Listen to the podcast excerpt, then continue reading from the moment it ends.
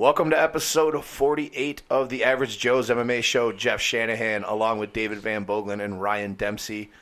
Gentlemen, how you guys doing this evening? Hey man, I feel uh, I feel uh, a lot better than I have been. You know, my shoulder's feeling great. We made it through the holiday season. Uh, Okay, you had a rough go of it. uh, it was pretty hard, but uh, you know, I got some appointments coming up. We're gonna get some stuff fixed and be back on track. But made it through the holidays. That's all I cared about right now. You know, Right. we did no family wars, no uh, no fist fights and blood. So Those are always okay. important things. for my family. That's a fucking rarity. Ryan, how was your holiday?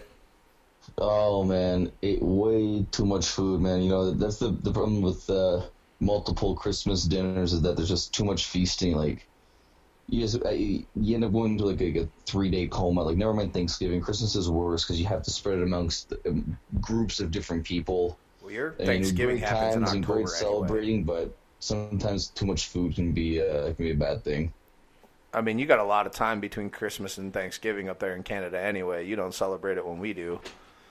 Yeah, that's true. You guys, you guys are probably like, just coming down from the turkey hunt. You get a second one. Yeah, pretty much. Uh, no turkey for me for th- for Christmas. Finally, I got some fucking ham. For Got some first- ham for a change? Finally, dude. Yeah. I have not had ham on Christmas in like six years. Really. Yeah. And I bitch about it every year. I'm like, when are we gonna have some freaking ham? Right. Like, why? I mean, I don't want pork loin. I don't. I want ham. Yeah. Ham. It's Christmas. I want ham. Yeah, yeah, exactly. Yeah, But you see, like that, like with me, like me and Kara, we did uh, the roast beef dinner on Christmas Eve. Christmas Day was a huge turkey dinner with my family. Then Boxing Day was a huge ham dinner Oh with God. tourtière with uh, Kara's family. It was, it was just like too much. You know the the Especially when you, bring Uh, tor- when you bring tourtière into the mix, it's always going to get ugly. What the hell is torture? I have no It freaking is idea. It's a French Canadian meat pie, and once you've had it, you will never go back to anything else. The only meat pie that I, you know what, forget it. Um, I was gonna say I'm I'm I'm Cornish, so I'm well aware of the pasty, which originated in Cornwall, not in the UP. All you Michigan people that want to try to claim your fucking pasties are the originals, they're not. Suck my English balls. you know what, dude? The, when it comes to holiday season, the one, the only one thing that I miss about not being, you know, in New Jersey and in that part of that, really a part of that family anymore, is I miss the feasting that The that- Italian style. the, that the Italians bring about, Yeah, man. and. In that time, I mean, you got every everyone's got lasagna and ziti and potatoes and gnocchi and Oh, you're killing me, antipasto and you know uh, peppers and sausage. I mean, it's just huge. And there's like ten of us, and there's enough to feed forty easy. Yeah. you know, it was that's And that's the one thing I really plate's empty, They shovel more onto your plate, right? You, you have to, and if you turn it down, it's it's an insult. Right. Yeah, You know? exactly. Yeah. You, know, you can't do a lot of things out there. I've, I've noticed there's a lot of traditions like trying to use salt and pepper. If you don't try the food first before salt and peppering it, they'll take it away and make you try Yeah. another one. You can't. They already season it beforehand, so it's you- you have to give it an obligation. You have to try it uh, first before you extra season. I didn't. I had no freaking idea. I Oh mean, yeah. I wasn't. I've heard about this. these things. Yeah, it was it was nuts, man. It was, but it was awesome. It was also awesome, and uh, you know, uh, I got uh, I got uh, some pictures of my daughters. Got to talk to uh, you know ex, kind of mend things up a little bit because we were having some rough times over the holidays, and uh, sent you guys some pictures of my girls. yeah, yeah, we got to see the girls. That was you really can see cool. how.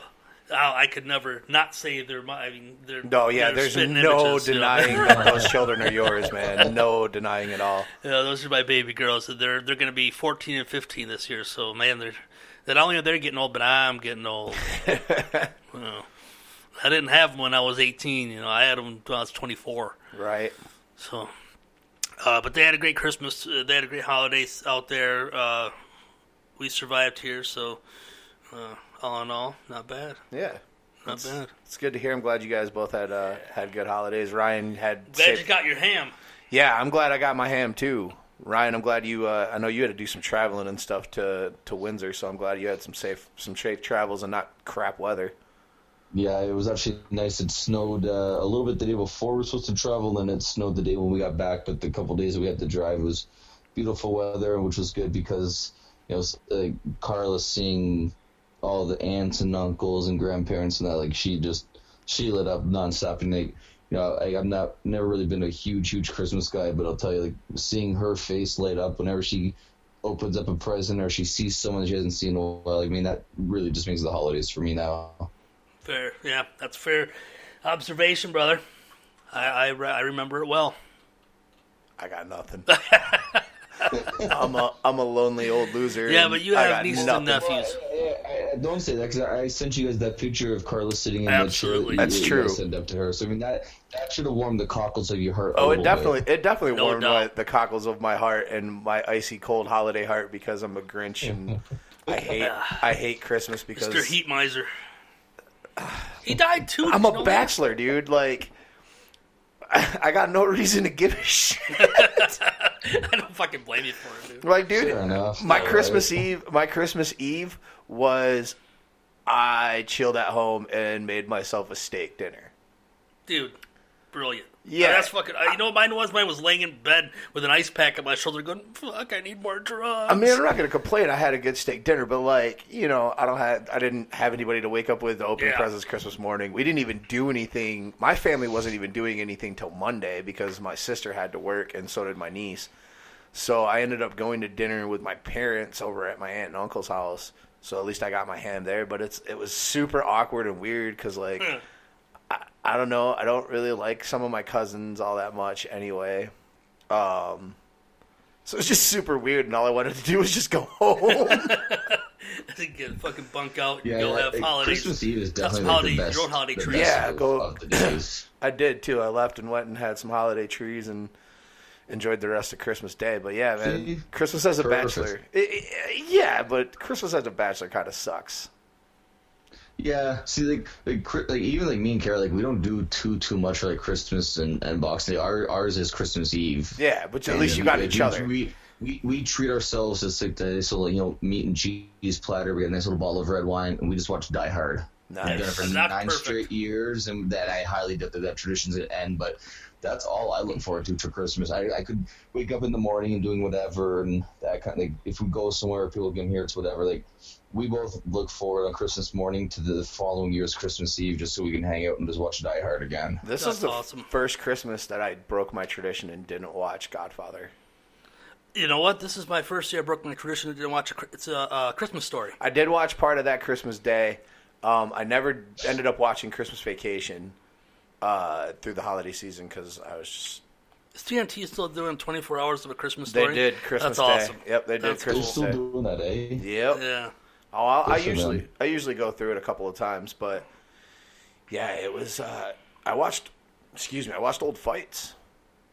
Like I started. Oh, yeah. I was telling Okay. you guys last Oh, night. Yeah, you mentioned that Detroit. Yeah. Yeah, I started on uh I started on a streak 52, 52, 52, I picked it up at 52 with Chuck and uh Chuck and Randy 2 and have just kind of whatever in spare time just throwing one on through. I'm up to like 60 shit. And Last those are all available through Fight Pass now. Yep. The entire library back to UFC 1 one. and is every there. and then once you get into the, you know, once you get into the closer to like 52 all the fight nights stuff like that everything's Right, on there. yeah. Oh, okay. I've just been watching the pay per views. I haven't watched Sure. any of the fight nights, but like, you know, I watched Sylvan Franklin one recently, uh, Hughes and St. Pierre two, Hughes and BJ Penn, BJ Penn and St. Pierre, like Yeah.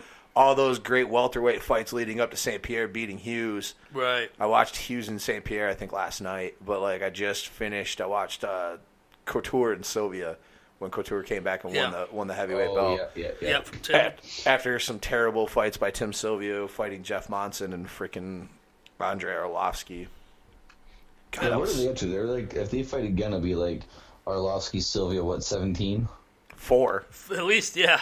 if not if not five, because I don't. Talks, as much as everyone talks about JDS and Velasquez, I mean, those two guys, like, that was it for the longest time. I want to say Yeah. they did fight a fourth time because they had think they three in the did. UFC, and thought I they think fought a fourth or a fifth. I think Yeah. they, I think they fought a fourth in the Japan. No contest one. So it was either Japan. It was like one of the. It was either Affliction or Elite XC or some shit. Yeah, one of those. One of those ones that got yeah. bought out into into something, and then the UFC just bought the company completely. But I, I remember them fighting in one of those, like in a ring.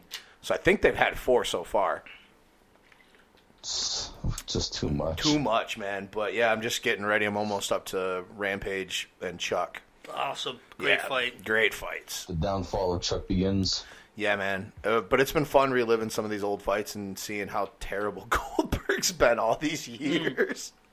Well, he only has one more card to worry about, doesn't he? You always gotta just you always just gotta go right into it, Ryan. You can't just let us. Man. you, you lead me in, you bait me. I give you you a put the one softball, but expect the fish not to bite. You don't gotta swing. You don't for the gotta home run swing for the home run, Sometimes man. the You could have just single laid down a bunt.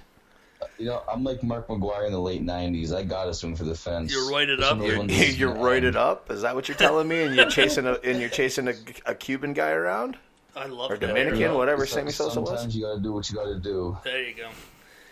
Like Joel Gertner said, Mark McGwire's happy at 70s, but I'm happy sitting at 69.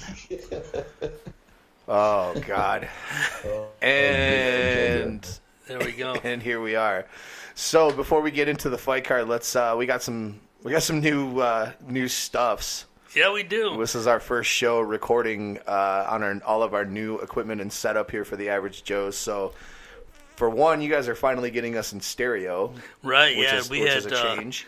you know the the recording is, and we uh, it was done on a single microphone, so the default setting when I launched our recording program was to go mono. Right. And once we started messing around with the mixer, this new mixer we got, it uh, defaulted over to stereo, and I had no idea. 'cause, uh, man, we went into this blind. Yeah, I mean we've we've gone into this whole I've- thing blind I completely. have you and I. no training on on any of this on the PC end. Jeff has no training, uh, real training No, on, this, been- on the hardware end. no, you I just have picked things up over the Yeah. years. And I just kind of deduced certain things that work on a Windows program that are always there where the file settings are. Right. This is, so it defaulted into a mono setting, and we record we recorded forty seven episodes. Uh, on a mono setting with a single with a single microphone, which don't get me wrong, that mic did us really did us really well. Oh, that mic was that mic you know, did us did us real well. It got us through but, a lot. You know, we were sitting in front of a laptop, positioning the one mic so that the speaker on the laptop could talk to Ryan, and he could hear us through the speaker on the laptop. It was it was such a ghetto setup, man. It was real bad, but you know what? It got us through over a year's Yeah. worth of podcasts, and everyone that has come along with us for the ride and. Uh, has listened to us in there and they put up with us on there. Now they're going to get to hear something that's more, much more quality and Much was, better quality. You know, bought and paid for by the average Joe's MMA show equipment fund, yes. uh, and set forth and and really, I'd say seventy five percent of all the hardware portion of it Jeff did because I was I was getting lost and frustrated. I was po- one point I was either going to throw the fucking mixer across the room or send it back for a refund. Right, at that point I, get it to work. I didn't care which one I had. I said I'll I'll eat the cost of this fucker if I can just take it out back with my nine millimeter and put four holes in the son of a bitch. I was livid at this thing. Right, we couldn't get to work, and then all of a sudden it was about the third day or so of of of constantly working on it. Jeff hit the right button at the right time with the right things just- plugged in, and it fucking unfolded, and it was glorious. And then we got Ryan all set up. So now we're running Ryan straight into the board. Yeah. So that his audio is is you know around the same level as ours and, Yeah. and you know read through the board into the computer program.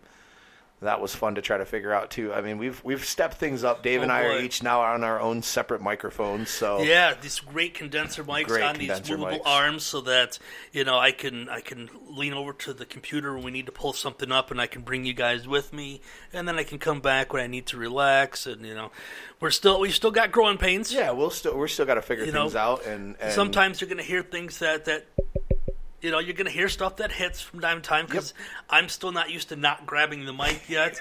Jeff's telling me too, don't grab the fucking mic. Yeah. Like all right, we had all right, we had that's cool. Ryan we had Ryan on last night. We were just doing like a test call and and making sure all our levels and stuff would be good for today. And after we got off the phone with you, Ryan, I looked at Dave. I was like, dude, you can't grab the mic. I was like, you, I said, grab grab the arm. Grab the arm. Don't know. touch the mic because it's super sensitive and these Yeah. things are omnidirectional and it'll pick up everywhere. Right, right. No, And you see, the, the when I eventually make my way down there, we can, you know, all get into the the yellow dungeon together. Oh Yeah. god, I can can't wait. You guys are gonna have like a like a meter stick slapping my hand every time I reach up to try to touch something because I can only imagine how much of a debacle that's gonna be. You know what happened is, is I'm watching like we got it's it's obviously not the same gear, but it's we're trying to like almost identify as what, what the Rogan podcast does with a similar kind of equipment setup. So and Joe always grabs the mic when he moves it, and Jeff's like, brother, that's like an eight hundred dollar Shure. Yeah, the Shure microphone." SM7B. You know that thing you could you could do whatever the fuck you want with it, and the arm the arms that they got are all enclosed, so All the cabling goes inside Yep. of it so that it do, inside this insulated arm so it doesn't move. The arms alone are like three hundred and fifty bucks a pop, and he's like, we don't have those, Nope. so you can't do this. You know, like, but Joe, but Joey Diaz has it. We're not Joey We're Diaz, not, dude. we're not getting sponsored by Not Onnit yet. yet. This is sta- this is this is phase two. So, any of our listeners out there, if you have a company and would like to sponsor the Average Joe's MMA show, we will absolutely do plugs for your product and program or whatever Yes. you've got, whatever you're willing to give us money for. Every week. Somebody call. You don't have a company. We will. We, you pay us, and we'll just say stuff. I'll talk Yeah. about you for ten Start minutes. Yeah. work your way up. Yeah, we, we we can negotiate price. Um, you can use it to get chicks. Yeah, you can Yeah, say, look, yeah, this I mean, this I mean, show John talks Davis, about me. I know that John Davis has a couple of kids. You know, you want us want us to wish him a happy birthday on the show. A couple Yeah. thousand bucks, and we'll do it. Ryan will sing it. I mean, we don't even have to go to the thousands, man. We could just talk like. No, no, no, no, no. Come on, don't start small. Start I was, that's where I was going. Was fifty? I was going to be happy with fifty bucks. That'll pay for a whole mic. I was gonna say that, or that'll pay SoundCloud for a couple of months. Yeah. And John, we don't take Canadian money. No, no, we need fifty Yeah, real money. Johnson American, don't worry. Oh, John's an American. I thought John was a Canadian. Yeah, it's friend. real money. No, no, no. He's an American. Don't worry. Oh, good. So you can't. You can accept all his money. Yep, John, your money's good here then. Yeah, it'll be. We we were talking about that after the last show. I think um, Ryan's gonna try to this summer get down here. Yeah. We'll have a little average Joe's time with Ryan. Probably record a bunch of shows and have Yeah. a ton of content because we won't. Who knows when we're gonna get to ever see Ryan again? So- We'll have to do six, like Yeah. six shows in advance.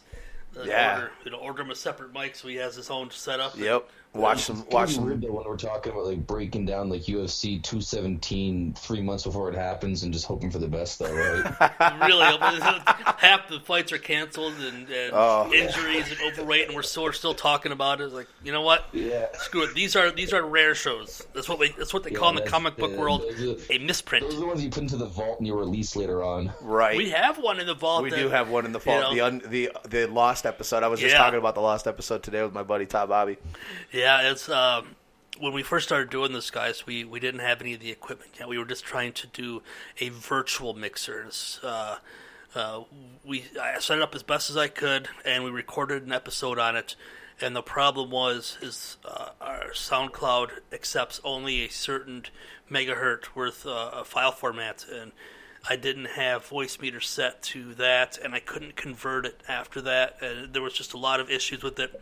The file wouldn't even open in our recorder Audacity for me to edit. I mean, it was just a bunk file. Was that our 206 preview or was that the um? Wait, was that the 206 breakdown or the Sacramento preview? I can't remember. It was one. the uh, the breakdown. the breakdown. Okay, yeah, so we lost Sacramento we lost preview went up fine. Okay, I couldn't remember which one it was we lost. I still have it saved. wasn't our best episode anyway because Oh, of the cut out. technical issues that you and I were having in our headphones. Yeah. causing us to sound like we had some kind of speech impediment because we would so constantly bad. have to slow down.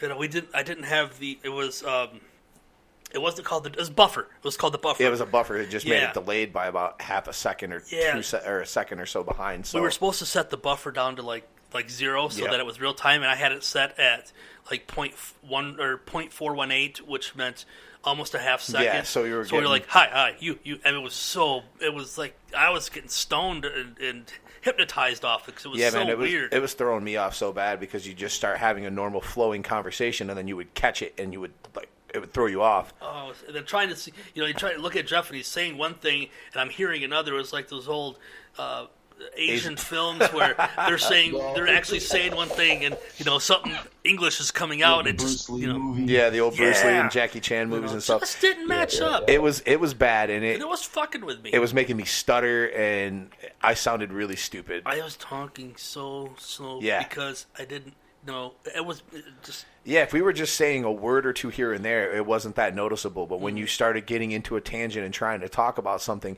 it would just you would pause for a second, and you would catch it, and it would just be like, uh, uh, uh, uh, so now we can you know we can keep the cans on. Yeah. and Got no delay, real everything's time, great. Boom, boom, boom. No problem. Sound stereo sounds great. Yeah. Ryan sounds great through these. Uh, Ryan sounds great through the mixer, hooked up through the laptop. You know, uh, everything sounds. We did, you know, Jeff and I and Ryan, Ryan too, because he did a lot of testing with us. When, Yeah.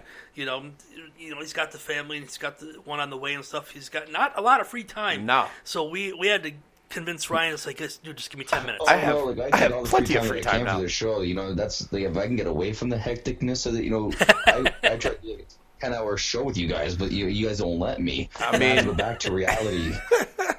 How far? That's when, when we're talking about doing like special shows and that. I'm like, cool, we can do like Monday, Wednesday, Thursday, Friday. Oh, dude, yeah, if- that works Yeah. When great you're- for me, like all the time. When you're in town, we're gonna try to record as much as we can, whether it's you know just a regular show and then a special edition show where we watch some fights and just talk about it and have fun. the Like, average we're- show is old school night. Yeah, man, we're gonna You know? we're gonna we're gonna take advantage, full advantage of you being here. Absolutely. Oh, no, for, and just as a disclaimer, I'm actually not a neglectful father or husband. I am. No, we we would never No, we no, would never not. ever put that out there that you are a Absolutely not. neglectful. That's why I'm saying it was- father or it was husband. Just joking. I was joking. I love my family. I do as much as I can. We we love your family. We love your wife. We I appreciate. Love my family too, but sometimes, uh, you know, get get the Yeah. fuck away from me. Right. I need I need my own alone time.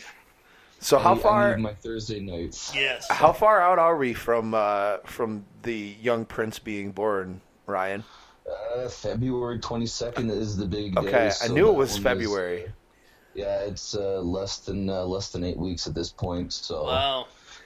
And Yeah. um, we're not going to allow you to record that week. No. Sorry. you know even what's if funny is like my wife already told me that I'm gonna have to like. There's no excuses for me to miss a recording. So it sounds like no matter what, like they all probably take a week off here there when it hap- when everything's going down. But she's already told me just to keep on going with the Joe. So Well, um, I guess that's up to you, but I would Yeah. I would not expect you, you know, especially if the, your your son's being born on a Thursday night. I, you know, No. We we would do a live show of his birth. No.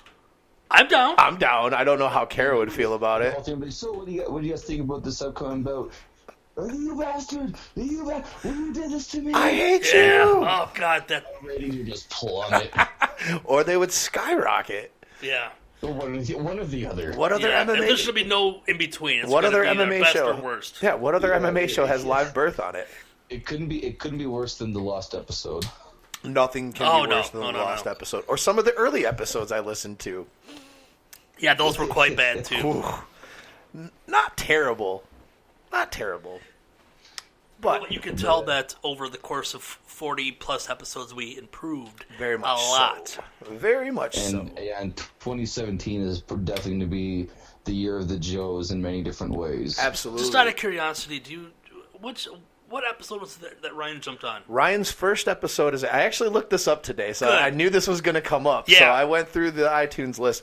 Ryan's first episode as a guest was episode 33. Okay, and He so he was- was uh, started official at 34 or five as an official member because it was right there after. Yeah, we it was- like, we were like, brother, you're staying on with us. It was right after. I think it might have been maybe one episode after that. I don't Yeah, quite I think- remember. Yeah, I think it was, it was because we did the uh, the talk of the Shevchenko card, and then it was I think the Woodley. I think it was like the 201 recap when it was all mentioned. Yeah, 30. Yeah, we broke down. we broke down Shevchenko and Holm with Ryan on there, and then uh, um, we we previewed uh, Rodriguez and Caceres, and then talked about some other stuff.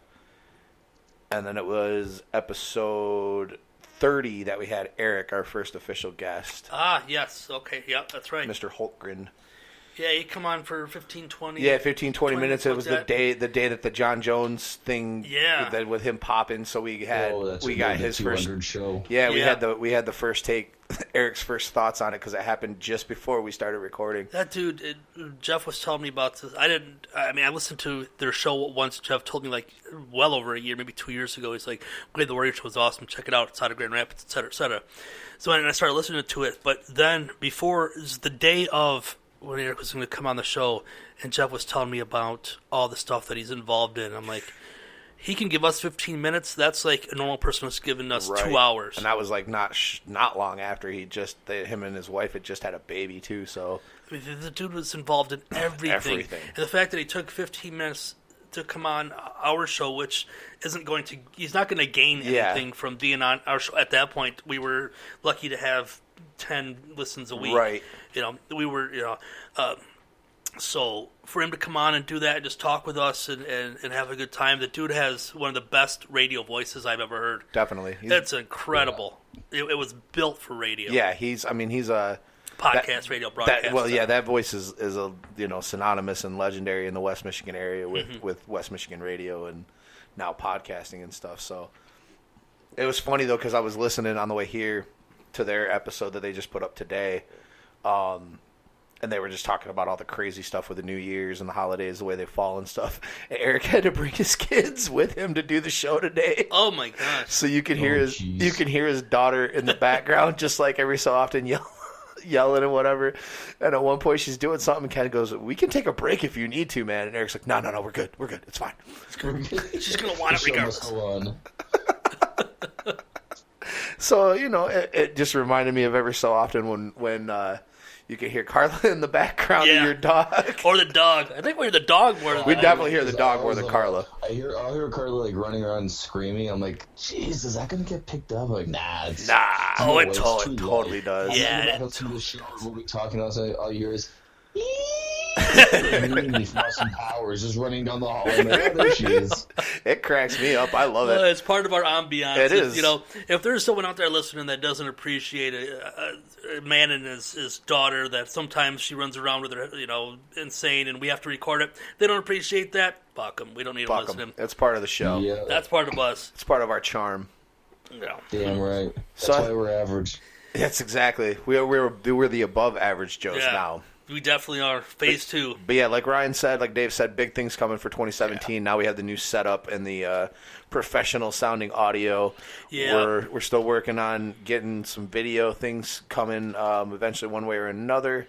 Yeah, we tried. We we tried a little bit tonight, but Yeah, we, we were gonna- but we were rushing it. We didn't Yep. have any time invested into what we were going to do at all. It was just like spur of the moment. It's like you want to try, we can try. Didn't work. Didn't work. But, we're gonna we'll be able to you know we'll do some live either live YouTube uh, stuff here coming soon, and then eventually we're gonna have a, a you know a camera Yep. where we'll be able to stream all of our shows live, uh, similar to uh, the Joe Rogan show, or as I like to reference a lot, our, our friends over at the MMA holes. Yes, I they're like awesome. I like those guys. Uh, Chris is Chris a over there is a yeah, great guy. Chris is a good dude. Chris found me just you know out of the ether. Just you know, I, I posted one of our shows and uh, hashtagged uh, UFC whatever it was, Mm-hmm. two oh four or whatever was the time. He seen that. He sent me a message like the show. I like their show. We talk back and forth every time. Chris posts something about MMA now. He always tags me in it so that our show gets more That's cool. views. I mean, all all the time. I'm looking on our my notifications list, and there'll be there'll be six new notifications, of four are from him and the people that have liked and uh, retweeted stuff that he's put out there that he's tagged us in. That's So awesome. He's Nice, it's that's been awesome. a, you know a, just a great great person who is out there to promote and help smaller level shows like us. You know, people that don't have a million Right. two million viewers like Rogan and those guys. He's just he loves MMA and he Yeah. loves what we do and he loves you know I love what they do. Uh, exactly. Well, that's the beauty of social media is we've been able to build these relationships with other shows. You know, I mean, Yeah. we had, you know, my friendship with Eric through being on Twitter with each other and being a follower of the Way of the Warrior show and stuff like that. That brought us together. And then, of course, we snagged their executive producer You know, we took we took Ryan from him. and made him part of the show. I, I do have a little bone to pick with Mr. Holgren because every once in a while when he references you, he always references executive producer or whatever of the show, but he doesn't give you any credit as a member of the Average Joe's MMA show. And I think your title needs to be fixed, sir. I do too. Back uh, after after 202, uh, Ken was I think at a concert and I was uh, filling in helping out Eric, and uh, he dropped the he dropped you know executive producer and he and he did say a bunch of uh, you know and contributed to the average. He did say that once. I mean, It was like, he, oh, on, on that show he mentioned a couple times, but yeah, he re- he mentioned you. He mentioned you like a, a week or two ago on one of the shows, and I was you, you gotta be careful though because you know, they don't want to take listeners away and be like, "Oh, geez, this Ryan guy sounds pretty cool. I should go check out, you know, what else he does." You know, next thing you know, We promote for way the them. war to go down. Right. You, know, you gotta, you gotta be careful. You don't want to give your your your rival company. We're not a rival. You, want to give them ears. Listen, we are not a rival of the Way of the Warrior. We are a spawn of Way of the Warrior. I always Hey, attribute uh, they are the godfathers of this show. Podcast they listen to, you know, it's a rival. No. If you only want to listen to one podcast, you got to pick one. Listen. you know, you don't want to give your uh, you don't want to give your competition Well, ears. As host of this show, I refuse to claim as a rival of a show that inspired me to want to do this. Yeah. I- I'll be a rival for any other show, but Way of the Warrior is what. No, actually, yeah, I, that, that is true. Like, Way of the Warrior is like when I came across that through uh, through Drew McCarthy. Yeah, that's how you and I Uh, became friends. Yeah, like through through that, I got into Way of the Warrior, and that's what like listen to that. Uh, me for years to do the podcast, and that's how I connected into you guys and got onto this thing. Like, Yeah, you and I started. crazy, like the dominoes the way that they fall. But You you just showed up in my fucking notifications one day, checking There he was. checking all of my bullshit that I post on the uh, on a Way of the Warrior post. That's wrong, Jeff. He actually threw 104 strikes. Yeah, that round, not actually 102. happened. That actually happened here on this date and such and such and such, and it just this Ryan Dempsey just kept popping up. So You know, it- it's funny like talking about that. Uh, you know, last week we we finished recording and went in the living room. My wife goes, "Oh, so how was it?" I'm like, "I surprised myself tonight." she goes, "What do you mean?" And she goes, "We were talking about some guy. Uh, it was uh, Covington. Kobe we Covington. His last fight, and we couldn't think of who it was. And I was like." Gee, I think that was Warley Alves, and I, the name just popped up for no reason whatsoever. And then you guys looked it up, and that ended up being it. And she's like, "How do you remember that?" I'm like, "I don't remember it. I heard one name, and another name just kind of clicked into place." Yeah, Like, I don't just- know. like I just I sat there like aghast for a minute, like trying to figure out how I picked pick that one name out. I made a joke about his last win, and you just pulled Warley Alves Oh, out of your this guy. ass. And I was like, why would you? Why would Warley Alves be stored in your brain memory for anything? You know, other than Why the would fact that he anything fights. be stored in my brain? Yeah, Uh, that's like- true. fair With the amount of stuff they had shoved in there, like I'm surprised I can remember like anniversaries and birthdays at this point. Oh my god. Or recipes. Yeah. But yeah, like we were saying though, the, the power of social media, it's brought us together with other small shows like the MMA Holes, uh, the Loaded Joes, which we're working on trying to do a crossover with them as well as trying to do a crossover with uh, with the MMA Holes. You know, now that we're really set up to do it, Yeah. I think it's going to be a lot easier Definitely. because we can plug the right to the mixer and stuff. We don't have the single mic. I mean, Yep. we have so much more that we can do. I mean, we could even plug them in from one. We have two different machines. Yep. Plus, we have uh, a great new iPad that Yeah. we can utilize. We have so much more power now. Absolutely. To hook up multiple people. Uh, over multiple formats, whether it's the Facebook Messenger, or Skype, or Yahoo Yeah. Messenger, whatever messenger um, that you use that can do voice or video, whatever, we have that power now. Yep. Um, whereas before we really didn't No. have the ability. You know, I'd have to extend a speaker over here. We have to have one speaker on one side, Right. The, the one single mic in the middle, and then Well, the, when one we- speaker on this side. It was really not good. What was it? The first when we had Eric, it was on my phone. Yeah. We tried to call him, and we kept dropping the call, so we had to go to Facebook Messenger. Yeah. And then I think the first time Ryan was on might have been on my phone too. I think it was as and then well. we figured out, okay, we should try something different. It was better though with Ryan on the phone because you hooked into the Wi-Fi call Yep. instead of just a regular phone. So, we're in the Yellow Dungeon, folks. It is surrounded by bricks. Brick. And there's no cell service down here, no matter who you have. Not get cell service I get down here. barely. I can get text, but calls are iffy. text okay it goes through sometimes it even takes like like i'll have someone upstairs uh, my, you know, my buddy larry he'll be upstairs or something and he'll send me a text and it'll take a half an hour before it pops up down here because Yep. the, the, the signal just is so bad at times you know and then other times you'll get you'll get a bar and it'll go through fine other times nothing Yeah. that's just the way it is with brick and, and wi-fi Yep. I mean, you know. But luckily we have Wi-Fi, so Yeah, I, should- I redid all the Wi-Fi down here. I redid all the, the the wired internet into my computer, then uh, set up a whole separate uh, Wi-Fi and booster down here so that we have solid stuff to work on. You Yeah. know? Uh, plus, uh, there's an I have an office down here where uh, my little brother is going to college, and I set him up a little office down here, and he needed a wired connection. So we, I pulled him up a wired and Nice. a Wi-Fi connection into the other office there, so that uh, so that he does. Jordan sponsors, you know, gets responsible. Jordan's a big supporter of the show, does a lot of work for us, whatever we need. Yeah. uh, shares us We love on- Jordan. on, He's on the kid. page, and you know Jordan's going through college right now, and it's it's a big step for him, and you know uh, Doing well too. he is he is getting He had, a, A's, he had a great first semester. Yeah. He's going back at it here in a couple of weeks. Yeah, Next he's week, I getting think he solid up. grades, going for uh, criminal justice, uh, and that sort of field. We'll see where it leads to, but uh, great field for him, and he's doing a great job. I'm very, very, very proud of my little brother. I'm also very proud of your Yeah, little brother. Yeah, thank you. He's a good kid. I like Jordan a lot. He's always been a big supporter of us and always, you know, tries to interact and, and post questions and things like that. So And he's not even an MMA fan; he just No. wants to support us. He just wants to support I mean, us. he isn't. I can't say that he is an MMA fan, but he's not like a hardcore. he's much more of a pro wrestling fan. Definitely, a pro Yeah, wrestling that's his guy. that's his niche for You sure. could, uh, we- do a, some kind of ever shows pro wrestling show. If you put him on it, he was not going to shut up for two hours. and he has got as much as I know from uh, like eighty five to ninety nine. Right. That era, as much as I know that, and I know everything. Yeah. From ninety nine to today, the dude is a, an encyclopedia. That's awesome. He's he's the Ryan of 2000s pro wrestling, bro. Yeah.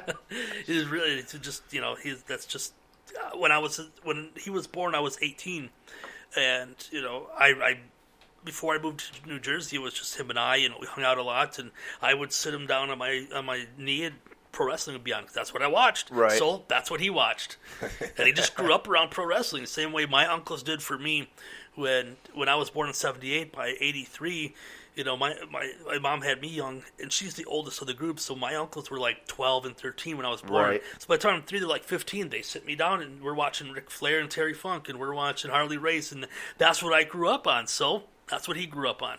Awesome. 80s pro wrestling is probably some of the best babysitters you could have. Absolutely, It's true. absolutely. It's true. You guys ready to I'm ready to break talk, down? Let's uh, talk some fights. I'm ready to do my job. Yeah. Now that we've we've gone down this this hole for 30, 30 some minutes, I mean, it was definitely necessary. It was a good. was- it was a required, good and it was fun. It was a fun journey.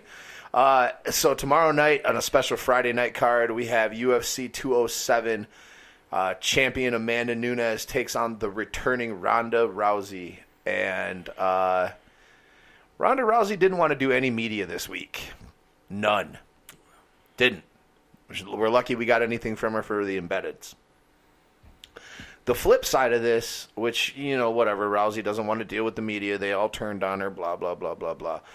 She's got the right to do what she wants, and if the UFC negotiated it and shit was in her contract to do that, fine, I got no beef with it. The thing that kind of bothers me is that this is Amanda Nunes. This is our champion. She Yeah. doesn't get her time to shine because Ronda doesn't want to do media, and the media doesn't want to talk to her because they only want to talk to and about Ronda. Yeah, this is like uh, we've talked about before with uh, uh, with Conor McGregor. If Ronda Rousey sat down for a press conference with Nunes, there would have been absolutely no questions going her way. It would all would have been about the Holly Holm knockout, how she's feeling, the suicide comment, the movies, the this, the that, and everything. Like the least that the UFC could have done is at least given Nunes the chance to go out there as often as she could, as opposed to just scrapping like everything that, as opposed to scrapping the chance to get her out there and get her known by more people. And that's what I mean. Like, it, this is her first title defense. You know, And, she uh, clearly her biggest fight. her biggest ever. fight ever. I mean, This is her shot. right. And excuse me, she she's getting robbed of it, and it bothers me. It bothers me a lot. Yeah. I, I mean, it And it should could be really. scary. Like she could have a fire burning inside of her to show the world what they missed out on. And we like, you know, tomorrow night we could see the birth of like a whole new, uh, a whole new woman uh, fighter. I hope so. Yeah. But I mean, the sad truth is, is that the only real outside of the Ronda Rousey commercial that we constantly get to see, if you watch anything on FS1 or FS2 or Fox itself, is the only thing that saved and really promoted the hell out of this fight is the co-main event. Yeah. That is Yeah. what has been drawing Yeah. the attention Right. to this card has been the build up between Garbrandt and Cruz. It's not, um, you know, and it's it's one thing of, of Ronda not doing the media and not doing uh, the pressers and whatnot, um, but everything is directed towards Ronda's not doing that stuff, and it's still all directed towards her. Amanda's getting no Nothing. love from the UFC at all. This is their champion, and she's not getting any. She's of with if there's 60 minutes worth of promotion or videos or commercials or whatever you want to call it. Ronda's getting 55 of it. Amanda's getting five. You know the only Yeah. the only major sports outlet that I have really seen give a lot of attention and, and done specific articles about Amanda Nunes has been FloCombat and MMA at MMA Jim Jim Edwards, who is a phenomenal writer. I the only beef I've had with FloCombat and uh, and Jim lately has been um, they gave a lot of attention to uh, Mike Perry and his coming Right, and his right. comeback, but uh, oh Jim, At MMA Gym? Um, or GYM? hang on, let me make sure I got it right. It is at MMA underscore Jim. I'm sorry. Yeah, make sure you do go and follow Jim Edwards at MMA underscore Jim. He is a great writer for FloCombat. Um, he's always on top of everything, including uh, you know uh, not just UFC, Bellator, uh, you know the major companies. He was uh, was over in uh, at some of the fights over in Russia and stuff like that. Like he he has done a great job. But FloCombat did a really good article about Amanda Nunes uh, just the other day. So they've they've done great work um, covering this whole thing, in particular because Jim's out there right now. But uh, yeah, if you want if you want a really good article about her, it's just a few days back. Uh, I guess the Mirror Sport also did um, an article about her now, but FloCombat was the first ones I saw really giving attention to her. It's, I mean, it's one thing. uh, Obviously, the media was going to be Ronda heavy. That's just clear. Right. You know, the promotion is going to be that because she is Ronda Rousey and she's the most popular female athlete that they have. Uh, one of the most popular athletes in general that they have. I shouldn't even uh, pigeonhole her as a women's athlete. She's just one of the most popular fighters that they have now and ever had. But Amanda Nunes isn't. She's not a second-rate fighter. She's a world-class Not fighter. No, not at all. You know, yeah, yeah, she's she's the champion for a reason. And if you're gonna, you know, if there's gonna be 60 minutes of commercial time, you want to give. You want to uh, you want to give at least twenty to your champion. You want to give Ronda forty, fine, that's fine. Give Ronda forty, but give twenty to your champion, not this fifty-five and five. This it's just the only real. I mean, there's been some embedded stuff, yeah, but she did. Um, uh, Amanda Nunes did do a luncheon slash scrum kind of deal. I Yeah, believe with- it was yesterday. With Karyn Bryant from Fox Sports. Yeah, and it wasn't really that. I mean, it was okay, but um, again, it was less about what what Nunes was going to do and more about what what Ronda's doing and why Ronda isn't doing the media. And does it upset her that Ronda's not doing this? And does it upset her that Ronda's not doing that? Yeah, you know. and she just keeps saying, "I don't care what Ronda Yeah, she- does." I don't give a fuck, dude. You know, that's you know, she wanted to talk you know, about and, that- and that's her the stuff. perfect attitude that she should have going into that fight. Because if she were let the media, uh, you know, if the media, if, they, if she lets the media get into her head on Rousey's behalf, that would definitely spell disaster for her. So for her to have the attitude of, you know what, the media wants to worry about her, let them deal with her. I have my own stuff. I got a game plan. You know, I'm going up against a killer in there. Like I got to do what I got to do. So I don't care what she has to do. Yeah, uh, agreed. What uh, what do you what do you see happening in this fight, Ryan? Uh, like like I said uh, before we start recording, I've gone back and forth for a while now on this fight. I can definitely see, I can definitely see Nunes finishing this fight, and I can see Ronda taking it uh, as well if she's mentally focused the right way, and that's been the big question mark with her going into this fight. Um, I'm gonna take Ronda Rousey in a second round TKO. Wow. I, I, I, I, I'm, a, I, I admit I'm a sucker for the for the comeback and all that kind of stuff. yeah, we knew that. Um, I, I, I think that if Ronda Rousey's head is in the right spot, we're gonna see like the old style of Ronda Rousey that we saw just dominating girls. Uh, you know, just just murking them in seconds. I don't think it's going to be as fast as her fights against Alexis Davis and Cat Zingano and and Betch Correia.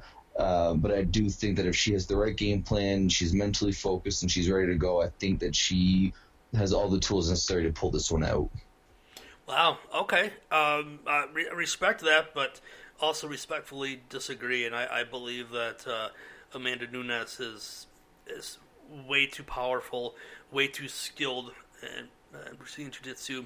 Once she gets to the ground, uh, if Ronda takes her down, she's not going to be able to have her way with someone like Amanda Nunes, like she would have with an Alexis Davis or someone else, where Right, she just right. absolutely flattened them and you know punched him to death. Uh, Amanda Nunes is going to be too quick, too powerful, uh, and far too skilled down there. If it goes into a a stand up fight, Amanda Nunes is going to maul her. She's just going to bulldog her. I agree with that. Yeah, so I, my pick is Amanda Nunes, and where, where, how it happens, uh, um, I'm going to leave that one uh, alone because I'm just, I'm not sure yet. Maybe I'll post about it, you know, uh, or talk about it tomorrow. Um, but I'm just I, at this point, I'm not sure. But I, I, I'm, I'm banking on Amanda Nunes is going to finish her. And I think she's going to do it in a mauling fashion and just beat the And piss that's, out of and her. that's definitely a thing that I could I would not be shocked if that if something like that does happen either. Yeah. Yeah, I've uh, I've got Amanda Nunes winning this one. Um, TKO finish. I think the thing that could save Ronda, Amanda has a little bit of problems with uh, with her gas tank sometimes. Um, so if Ronda can survive the early onslaughts and get her to the ground, um, you know she might be able to submit her. But uh, yeah, her her only what she's gone three with Valentina, and she got a third round TKO loss to Cat. Otherwise, all of her f- Right. fights look like they pretty much go round one, Yeah. round two, She's only been scheduled for one five rounder. and that was against Miesha. and it lasted you a minute and a half. one. Uh, it should be noted that all of the fights that uh, that are recorded for the UFC anyway, uh, for Amanda Nunes, she has finished or been finished in every one of them. She's never gone to a decision Yeah. in any fight Yeah, and that streak's Except more for than Oh, sorry. going to be continuing here. except the one. Yeah, she did go to decision with Valentina, um, but other than that, she uh, she got TKO'd by Cat in the third round. Everything Yeah. else has been And she first lost, round, uh, but one fight. And that and that cat fight was one that she was looking really good in before she got tired and got caught. Right, and that's it. Her, it's her gas tank. Seems to be. it- It's been quoted by a few people. Uh, Diz actually brought it up. Was where I first saw it. But um, Whereas Ronda has Ronda ever fought a three round fight in the UFC? she went three with uh, Miesha. She, But she was scheduled won for in five. Five, round. yeah. Yeah, no, what I'm saying is she has she ever been scheduled for anything other than a fiver? I don't think so. I don't think she has. No, since since she went to the UFC, her first fight was for the title, and so since Yeah. since the since big joining the UFC, she's been nothing but five round fights. Yeah, she's yeah, and even but even in Strikeforce, well, she had a couple uh, before she faced Miesha that were probably scheduled for three Yeah, against. Yeah, uh, but she but she won everything in the first round. Armbar, Right, all- all as, armbar. as everyone remembers. yeah, the first six time in a she, row, arm bars, five in a row, six in a row. Arm bar finishes first round. yeah, was it? She Was won. five Non, she won. Non, Five. it was up until the Miesha Tate. Miesha Tate, I think, was the first armbar. Miesha Yeah, was the the first time she went out of the second was round. The first time she went out of the first round, and then I think it was Alexis Davis or Sara McMann that was the first non armbar finish. Yeah, it was Uh, uh, McMann. McMann when she KO'd her. She flipped her and beat He her up. flipped her and pop, pop, pop, beat the piss out of her. Yeah, her her, and- uh, popped her in the kidney and the liver, whatever, and dropped her. Her and Miesha went into the third. So that's the only fight she's gone out because Holly beat her in the second. The second. So yep. Yeah. um, So we really don't know the what the gas tank is, is uh, going to hold up for championship rounds anyway. no, because it's never Uh, been the saw. bigger thing is going to be Ronda's chin. That's oh yeah, Because That's another thing. Because we've seen her get rocked against uh, Betchko Hay. I mean, that fight went 34 seconds, and Ronda got rocked before finishing Betch. Miesha rocked her a few we- times in that second round. And I guarantee Uh, yeah. Nunes hits harder than both of those girls. Definitely. Oh, I- oh, she's the hardest hitter in that division for sure. Yeah. She's a bulldog, man, and she's she's a mauler. I'm gonna say more than likely second round TKO for for Nunes. Um, but you know if Ronda can drag it out and see where Amanda's gas is at, she might be able to catch her in that armbar. I wouldn't be shocked if Ronda won this fight. I mean, I've been saying all along that when she came back, Amanda was gonna kill her. Yeah. You know, who knows? I, it's hard to it's always hard to pick against Ronda. You, you, you It know. really is. It really The is. girl's twelve and But one, and she showed us nothing but excellence. In, Yeah. in all of those victories. We we just all kind of jumped ship on her as soon as Holly beat her. And Yeah. was Holly the perfect fight at the wrong time for Ronda? A perfect fight for Holly at the wrong time for Ronda? Maybe. We'll find out tomorrow night. But I'm gonna go. I'm gonna stick with what I've been saying. I think Amanda's gonna win, but I won't. I won't be shocked if Ronda wins this fight. You know what my Yeah, and, and that's that's basically where I'm at. Uh, you know, like I said, I'm taking Ronda because I do think she has the skills, and I do like a, the comeback star, like I said. But it's definitely anyone's fight, depending on really who gets their game plan going first. it's not you know for me it's not so much Ronda's skill or ability because she's an extremely skilled fighter. It's her mental toughness that I question.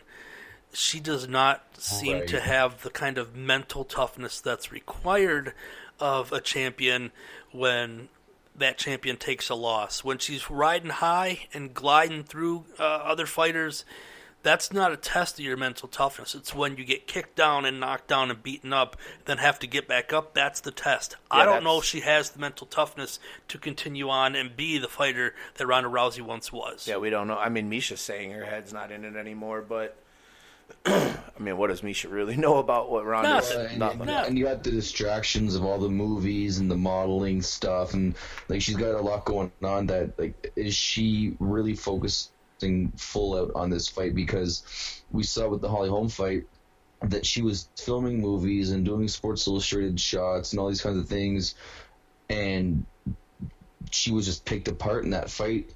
And that was really the first real fight where she had uh, outside MMA distractions. Where is she going to be at now? I mean, for not doing anything for a year and a half, I would surely hope focused and well trained, but we Yeah. won't know until she steps in the cage And, and, and that's the other thing, like with her with her coaching, like where's uh, where's Edmond going to be? oh God. If he get, if she's if she's getting like kind of like beat around a little bit at the end of the first round, and, he, and she sits down, he's like, "Oh, you're doing great, you're doing great. You might as well just get ready for the second round finish for Yeah. for Nunes." Yeah, definitely. Like, he's got to he's got to be on his game uh, even more than she's got to be on her game. So Dave and I are taking Nunes. Yes. Ryan's got Ronda. We'll see what happens Yep. there. Uh, yeah, let's move on Let's to the hear what you guys have to say. You let us know because it's the last fight of 2016. It's the comeback of, of Ronda. Let us know what you guys think on how it's going to go down. Yeah, you guys got 24 hours to get your last picks fight in. of Ronda. Could be. In our co-main event for also the men's bantamweight, well, also the bantamweight title, but in the men's area, our champion Dominick Cruz taking on number five Cody No Love Garbrandt, and this fight has me more excited than any other fight on this card. The the, the Yeah. back and forth between these two has been great for weeks since Cody won there in uh, what was it in Cleveland at uh, 203 or whatever Yeah, and he uh, called out Dom and was talking shit. Where was his last win at? That was at yeah, Uh, 202 202. against Mizugaki. Yep. That's what it was. so after he knocked out Mizugaki, he started calling out Gar- uh, Cruz, and uh, they've just been going at it ever since, and it's been great. This week alone, um, you know, we saw Cody storm out of an interview last night when Dom told him to keep his fling on a string. You know, keep your girl in check and stop letting her fight your war for you, man. I mean, Dom makes a good point. Your girlfriend shouldn't be fighting your battles No. especially not with Dominick Cruz. Uh, I posted a video on our show page last night, so if you haven't had a chance to check it out, do it. It's nine minutes. It's called uh, Dominick Cruz is a dick to everyone, and it's just oh some, yeah, that was a classic. Some great highlights of Dom just shit talking people. And I am gonna I'm gonna admit I have not been the biggest Dominick Cruz fan over the years. I just kind of don't like him. I, I admit I'm still not the biggest Dominick Cruz fan. I've become a Dominick Cruz fan. I the am last, a fan, but I'm definitely not. I the mean, uh, the last few fight. I mean, the Faber fight kind of won me over because Faber has I've, he's pissed me off a lot over the last few years. Um, but the way Tom, Tom handled him and the way Dom has been handling Cody Garbrandt has been a thing of beauty. Um, just mentally destroying Garbrandt. I think he's in his head more than Garbrandt wants to admit. absolutely. You can tell that by the way by his reactions. Yeah. You know. Well, You could see uh, at that uh, the Fox 22 card how you know Dom was just so calm, cool, collected, just doing whatever. It's almost like by not screaming and yelling, he made a bigger statement than letting Garbrandt scream and yell at him. Yeah, Cody Cody screaming and yelling just just makes him look like an idiot. The temper tantrum from Yeah. a child. Yep, and that's what Don Yeah, pointed exactly. out. You're just being a child, so stop it. Uh, I see this one going down. Um, Cody is going to come out way over emotional, and I think he's just going to be swinging for the fences with every punch. Uh, if he gets out of the third round without blowing his his entire wad and Dom doesn't finish him, I'll be surprised. Uh, but um, in typical Cruz fashion, this is could has the potential to go go all five rounds, and Dom, I think, in still without a doubt. Uh, yeah, one of you two. Ryan, what do you think? Well, see, I, as you guys know, I'm not the biggest Dominick Cruz fan. Uh, I was always a Faber fan, so I was always on the other side of the rivalry. Yeah, we know. We, Uh, we caught but- all your favorite love last but week. but the last but the last couple of weeks, seeing Garbrandt and him going at it, I've actually gained a lot of respect uh, for Dominick Cruz. Uh, you know, and also I am married to the president and probably the founder of the Dominick Cruz fan club. so it's uh, yeah, like those watching Faber and Cruz fight, that was like divorce papers were on the table getting ready to be signed, pretty much. Oh boy, Uh, I mean, Carrot picks a winner. no, but uh, you know, for once. I might have taken Cody Garbrandt before that interview. He's gonna be so pissed when he hears that back. You were saying Ryan. Yeah, Sorry. you were saying. Ah, you guys. Uh, I would have taken Cody Garbrandt to probably land that one shot when uh, before that interview, but now seeing how much Dom's in his head, it's gonna be it's gonna be like like Jeff, like Jeff said, it's gonna be the typical Dominick Cruz dance around, dodge the punches, let Garbrandt get tired. Probably a fourth round, third round uh, TKO stoppage, I would imagine. If it doesn't go all the way to decision, Dominick Cruz keeps his belt. I've got um, I've got Dom as well, but I have it going all five, and Dom using uh, using his elusiveness to frustrate and tire out Garbrandt, and probably for the first couple rounds, that's about all he's going to do. Is just you're going to see Cody trying to flag him in, like, "Come on, let's fight!" You know, the usual stuff that you get out of Cruz, and Cruz not isn't going to bite, and Right. he's just going to wear him out. He's going to tap, tap, tap, and he's going to, you know, Cruz is going to hit him three times to every swing that Cody has and misses. And um, Cruz is in his head. He's already destroyed him in that in that kind of game, and uh, the physical stuff is going to come out to, and he's going to beat him. Absolutely. Uh, it's just going to outclass him. Cody's, you know, um, Cody's a great fighter. Don't get me wrong. He's got extremely, he's got great talents, and he's he's you know, he's big for that division. He's got great length in uh, in his arms and legs. Um, I guess not so much more than Dom, but Dom Dom's just a he's kind of big for that. yeah, he is too. Really, he's a big he's a big 35er that just realized at the WEC that he was too big, too small for forty. too small for forty-five and just big for Not thirty. But he makes thirty-five. Yeah, you he know. makes 35 without Um, issues. And a lot of you know what I, I, talk to people, and they don't realize that Dominick Cruz has only ever lost one time. Yeah. he's twenty-two and one. I guess you know a lot of people don't realize that he's got that many victories. Yeah. to defeats. He's really put together a hell of a career. And that one fight was when he was like 20 something years old, 21, 22 years old. And he beat up a ninja. And he beat up a ninja. You know? It's true. I mean, I- I mean, uh, the thing is, like with this fight too, is it has a little bit of parallels to the uh, Jose Aldo Conor McGregor fight from from last year, even. Whereas Conor had a couple nice wins over some names, but no one really big until that Jose fight, and he was able to talk his way into it. And you look at Garbrandt, and his biggest win, his most notable wins, I should say, would be Mizugaki and uh, Almeida I was to say Almeida and- probably more than and- Mizugaki and now. The jump and the jump in in ability between those two guys and Dominick Cruz is so huge that you know it, part of me almost can't help but think like, geez, what happens if he just happens to land that one shot? If he that lands that Dom shot, out? if he lands if that he- shot, he's going to finish him. Cody's All got that power. Dom- Dom makes one mistake and this fight could be over, you know, in ten seconds. People always say that though about Dominick Cruz. It's because of his fighting style. It's just he just has to make that one mistake. The dude never makes Never it. makes that mistake. That's the thing is you know for the last probably ten fights where uh, where he's No, fought he against doesn't. people stronger than him. You know it's it's. I mean, you know, Jose Aldo. It's just never the way he fights. Either. That's true. Jose I mean, Aldo. Sometimes, some, sometimes something happens. I mean, I, I highly doubt that it will well, happen I in this fight. it happened but, to Anderson Silva because he fought that elusive style as well, and eventually he made that one mistake. Yep.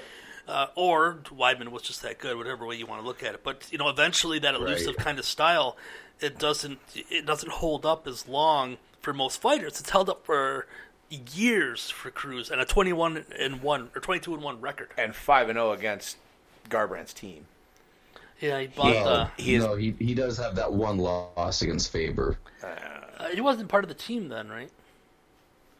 Uh, well, I think it was. I mean, it was early. I think that, I think he, he he's six and one against Team Alpha Male. I think I saw. Is it six and one? I thought it was five and one.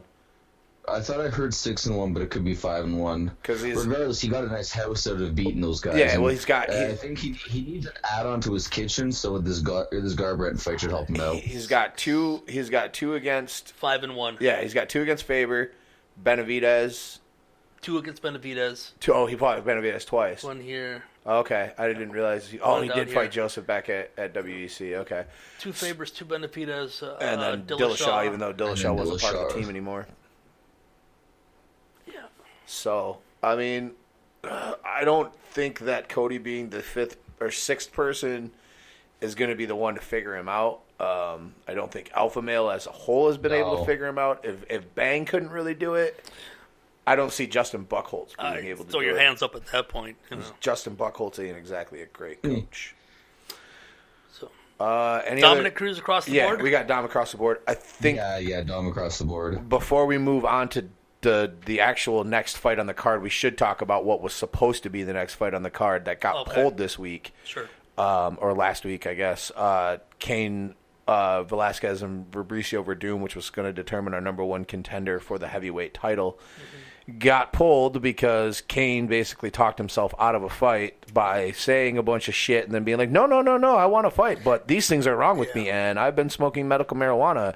Hey, Nevada State Athletic Commission, and they said, "Nah, we're not going to license You you." know what he said? One of the things he said that Dana pointed out was probably the worst thing that he said for someone that wants to fight. He said what he said comes from a person that doesn't want to fight. What he said was, "I can barely stand up for ten minutes at a time." Right. And he said, Dana said, if you Right, can't yeah. stand there for ten minutes at a time, how are you going to go fifteen minutes fighting, wrestling, moving, jumping against a jiu-jitsu maniac, one of the greatest fighters in the world, with you know at that division, heavyweight division of Fabricio Werdum. How if you can't stand, just regularly stand there, you can't go fifteen. No. you know, and if you're if you're a fighter that wants to have a fight, you don't tell You other don't people talk about that you shit. can't do this or you can't do that. You just don't. this a lot of this I think of him dropping information came from his his uh, alliance with the double M AAA. Yeah. Um, Yeah. You know, because they wanted to be able to see how far he could push it into the fight, so they had something Oh, yeah. to use against the UFC. Yeah, they definitely want to, to say that the UFC isn't taking care of their fighters. Right, and like we've said before, uh,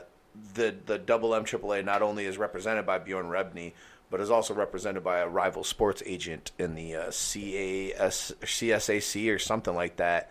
Um, maybe not the CSAC because I think that's California State Athletic Commission, but whatever it is, it's a it's a rival sports agent uh, to WMEIMG or WME, I should say. So there's a lot of interesting factors on the board where the UFC just said, eh, you know, you can go ahead and try. Oh, Nevada, you go ahead and you tell them whether Yeah, or not they want to foot because we're not telling them shit.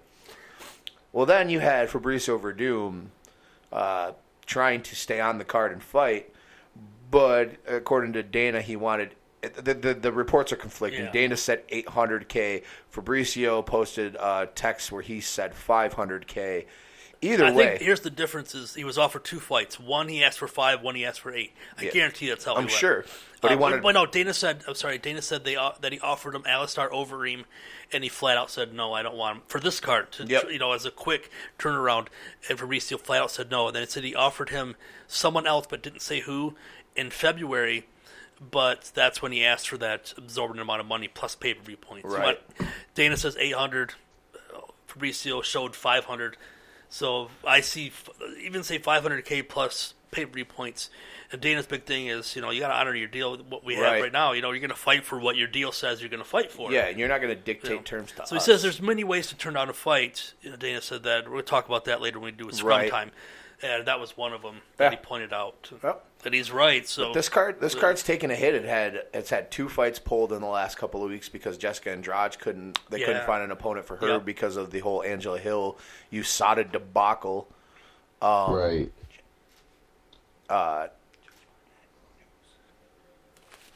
Josh Barnett. Oh yeah. Um. Yeah, so they USADA not allowing Angela Hill to get the exemption to compete uh, like they gave Brock, even though she's been in the UFC and has been fighting in Invicta and everything like that. Um, so I thought that was kind of shitty. I felt bad for poor Angela Hill because I think I'd love to see her get another shot. I was excited shot. to see that fight a lot too. Me too, and I was excited to I see. really into yeah. I was excited to see Angela Hill get another crack at the UFC. Um, she's been doing well in Invicta, so. Uh, but yeah, that was all I wanted to make sure we touched on at least uh, Fabricio and Cain, since that was the spot they were Well, supposed and to be and you know, with uh, you know, you're saying we lost the two fights.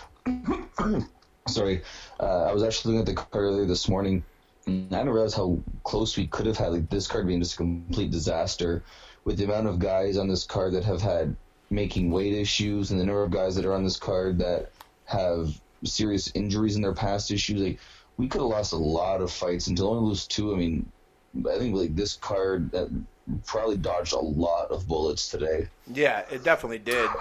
Um, definitely did.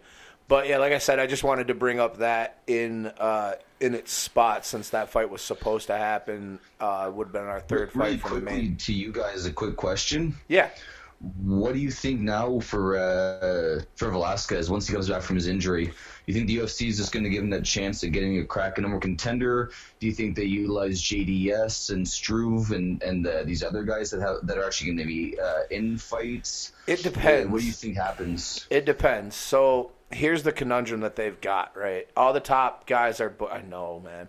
I know. All the top guys are booked out. You're not going. If Struve beats JDS, are you really going to give Struve the title shot? No. Do you set up a Struve Werdum or yeah, Struve Werdum for number one? Because I can't see giving Struve like this quickly. No, If he beats JDS and then also Struve definitely doesn't. I think. What's he at? Number. Hmm. Struve, Yeah. ten. He's at ten. So yeah, you're 10. definitely not giving him the title shot if he beats if he beats JDS. Um, Rothwell's kind of in the mix, I guess, in discussion. He he blasted everybody, which was pretty funny. I don't know what you do because you can't. It's a shitty situation for Stipe, even though he asked for time off. He they need to get him a fight, and they need to get him a fight soon. Too much time well, off. even like with, from the UFC's point of view, Velasquez is such a big draw, and people want to see him in there. But you know, these injuries and these missing cards are adding up. The his connection with uh, with the Union and, and Bjorn is there. Like it's going to be hard for the UFC to want to give him what he wants, but it's hard to not put him on the cards to pe- have people see him and buy the card. Like it's the whole thing's just a mess. if Junior wins, you can sell that fight with him get Oh, jumping 100%. up because Oh, yeah. you've got that. You've got that. Uh, he's got the last victory over Stipe. You know, you've got your selling And points. that was a great fight too. It really was, and Stipe got fucking hosed. But anyway, um, so you've got that to sell, but it's it's I don't know, man. I don't know what you do. I think if it depends on what comes out of Cain and how long he's going to be out for. The surgery they're saying is just a procedure. It's not really a surgery. It's just kind of to tweak some things, and the recovery time's not supposed to be severe. Um, you still have to do that Cain and, and Fabricio fight. It has to happen At some point, Right. it's whether got to go down. whether or not Jun- Junior jumps up over. When is that Halifax card? That's not till like February. Uh, That's February. Yeah. so shit, you're still looking at a long ass time for for Stipe You're to looking not have at a having- fight. Yeah, you're not looking at having a heavyweight title fight probably before May, June. It, if it depends, 19th. they could they could go just skip and go right to the rematch with Werdum and Stipe and book that for 209 in March. Um, yeah, Or they could they they could end up because Dana said in that scrum that 208 is not completely set and that this fight the the headlining fight may not be the headlining fight. So with it being kind of There's 12 fights already. there booked is for 12 it. fights, but he's still saying they could add another one. So you could get Stipe and, and Fabricio for the title. Not really a deep card. It's, it's a good card. Don't get me wrong, but we'll, you know we'll talk about that later. Yeah, there's enough time. You know, he's it's not till got- February And- and 11th. Right. These cards, you know, they have, like you said, they, you know, they could have 12, 13, 14 fights all lined up, ready to go. And the second that they have a chance to put, I guess, some kind of a title on there, you see guys get bumped off onto fight nights or onto other pay per view. Three guys could get injured. all the time. Wilson Wilson freaking Reese is finally getting another fight. He should be getting a title shot, but that's neither here nor there. We'll talk about that. Yeah, later. yeah. Let's get back into 207. Um, so that that there are, it's a really weird position with the heavyweights. We'll get into that more. We can say that for you know the for another show. But it was worth mentioning that. Definitely that worth Cain- mentioning because- Cain's out. Yeah, the um, whole thing and the way that, that things have unfolded over the last few days has been really fucky.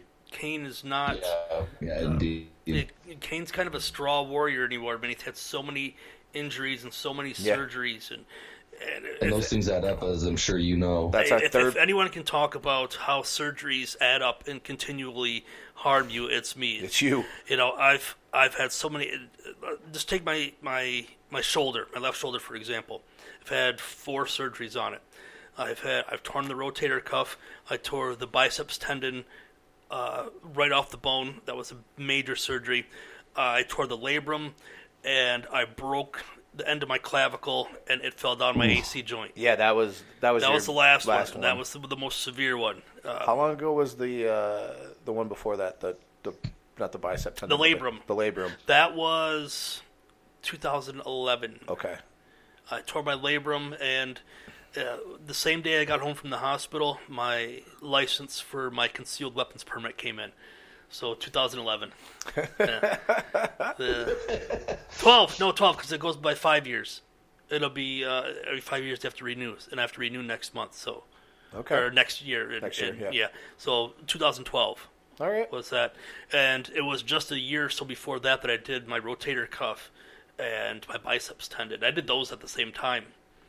So yeah, I've had three surgeries on it. I did those two together, um, and it, it doesn't get better as you go on because No. there's so much damage that goes into uh, re- repairing them and replacing different parts of it and screwing it down and, and tying it up and you know if they have to put if they have to put hardware in there Right. you know the, your body grows arthritis around that hardware just because that's what it does. It's Yep. a foreign object inside your body. Inflammation automatically jumps down to it. So there's nothing that's you know it may make him better temporarily, but in another year or so, or something happens to him, or he gets slammed too much, it's gonna make Well, it and the worse. thing is, it, it's it's constantly it's been his back, right? The knees as it's well. Not, it's not like he had like a broken. Yeah, he's had foot some knees.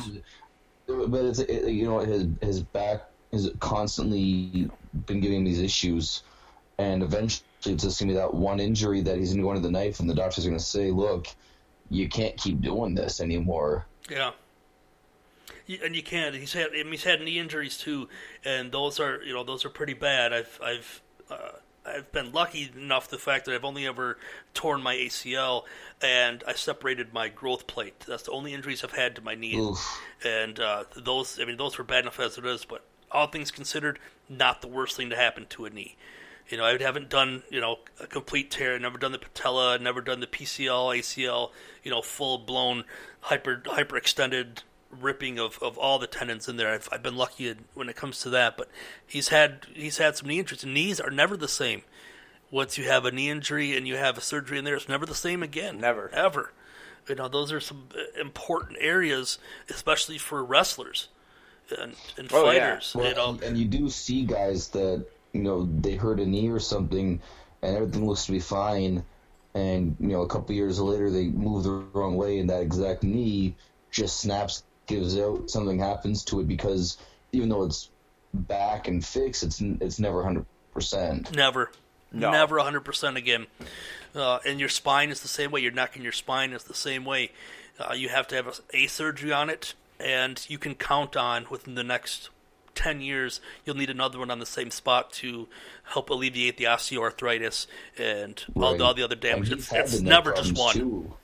Yeah. With the, Yeah. he, he the one of the was it the discs or something in his neck had to be fused or Yeah. something because of, of some of, uh, of pressure. Right. How, he, how he still gets cleared to fight is beyond me. AKA man, it's, it's another fighter pulling out. But uh, yeah, like I said, we should we should get back onto the card. Absolutely. Um, we can talk plenty about Cain and Werdum here in the next coming weeks because Cain's going to have surgery next week or some shit. So we can we can talk about this whole debacle when that happens. But third fight on the main card: T.J. Dillashaw and number one and number two John Lineker, uh, T.J. number one respectively.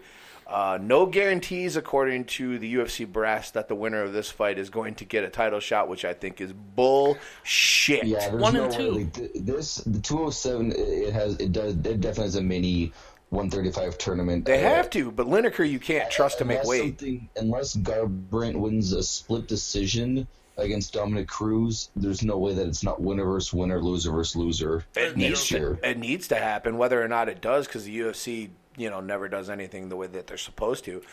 But the winner of this fight should get the title shot, No doubt. Yeah, No doubt. 100%. and we should make mention that John Lineker made weight. Congrats. Congrats to Yeah. John Lineker for Yeah, making very weight. good. Well done, son. He's Well only done. had one fail at 135. Uh, several fails at bad. 125, but only one fail at 135. So we That's not can't. so bad. No, we can't eat the guy's lunch for that. You know, He's batting 500. Hey, we'll take but it. you know what? For him, that's that's good. You know, maybe That's he'll be able to stay at that you know weight because he's not gonna make it at 45. yeah. No. Uh, Dave, how do you see this fight going down? I, I, I really, you know what? I like Lineker. He's a vet. He does. He's he's very strong, but I think TJ outclasses him. Um, I think that TJ's got too much uh, too much talent.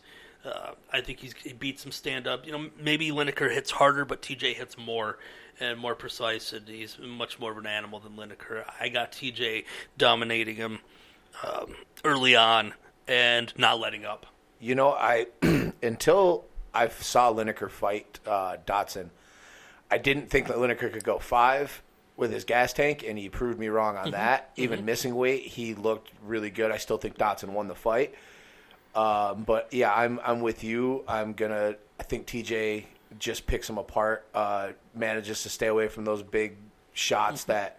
And I really didn't think that Lineker was going to be able to hit Dodson because Dodson's a very elusive fighter as well. But he found a way. I think TJ's a little more elusive than Lineker, and I think his counter shots are a little bit better. That's the thing. Too, Um, his counter striking is far better. I think TJ takes it all five. Uh, maybe he finishes him late like he did to Barão. Uh, but I'm gonna I'm gonna go with Dillashaw winning this one by decision. There you go. Ryan, Yeah, pretty much everything you said, uh, Jeff, is how I felt with this fight. Um, with respects to the fifth round finish, if it does go to a, if TJ is able to finish it, uh, I think this fight is going to be very similar to the previous one we talked about, uh, Garbrandt and, and Cruz, and the fact that you have you know a heavy hitter against a guy who's good on his feet and can and dip in and dip out and land big shots. Um, I think that TJ's biggest advantage is going to be having Duane in his corner and I think that that's what's going to end up having him pull this fight out. But um, I, I think I think TJ will probably go to decision. If not, he he'll get a later decision, uh, a later round uh, TKO win probably. Um, but like the Garbrandt fight, all it takes is one mistake, and and, and Lineker can can finish TJ. We've seen TJ knocked out once before uh, by Dodson actually, um, so it is like we have seen him knocked out. Um, but he's grown so much in the past few years that I just think that it, it'll be harder for him to lose this fight than it'll be harder for him to win this fight. Excellent. I think that's across the board as well. yeah. So we all three are gonna go with TJ, and TJ better get a title shot off of this. I want Really? that. Really I want that Dillashaw If, if TJ rematch. wins and Cruz wins, and they don't fight early next year, some like TJ's got to like just take a stand and not fight until he gets that shot. The the problem I see for TJ is um, him being a part of the Double M Triple A. I think I really think it hurts him, man. Yeah, that's true. That that is really true. Like, I White definitely is one of those guys that can hold a, a grudge, no matter how pointless or meaningless the grudge is. But I mean, I mean, eventually you, gotta believe. Like, who, if Lineker gets destroyed and then they line it up as Cruz and Lineker, or or they start bumping guy like the fifth and sixth round uh, ranked guys, and they start giving them pedal shots for uh, Dillashaw, you know, eventually the fans ha- are gonna start to say, "Hey, come on."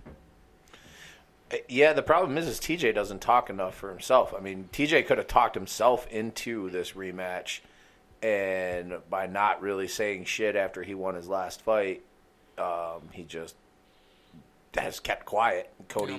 Cody got the, you know, he talked enough. Yeah, and if this if TJ tomorrow night is the TJ that we saw against Assunção, it's going to be a, a long night for Lineker. I agree. So moving on to the uh, what will be the second fight of the main card, the stun gun Dong Hyun Kim taking on number twelve Tarec Saffiedine. This has got a really good war. Um, you know the probability Sa- Saffiedine really likes to take it to the ground. Thirty-one percent sub rate, where uh, Dong Hyun Kim is a finisher for the most part. He's got forty-three percent KO. Both guys got a lot of decisions too. So Yeah. uh, definitely going to be interesting to see how Saffiedine, you know, if he can stay on his feet, or you know, if can stay off his feet and get get Kim to the ground, and whether Young Hung Kim can defend himself from going down to the ground against Tarec Saffiedine. Uh, Ryan, let's let you kick this one off. Uh, I, I'm going with uh, with Kim by decision.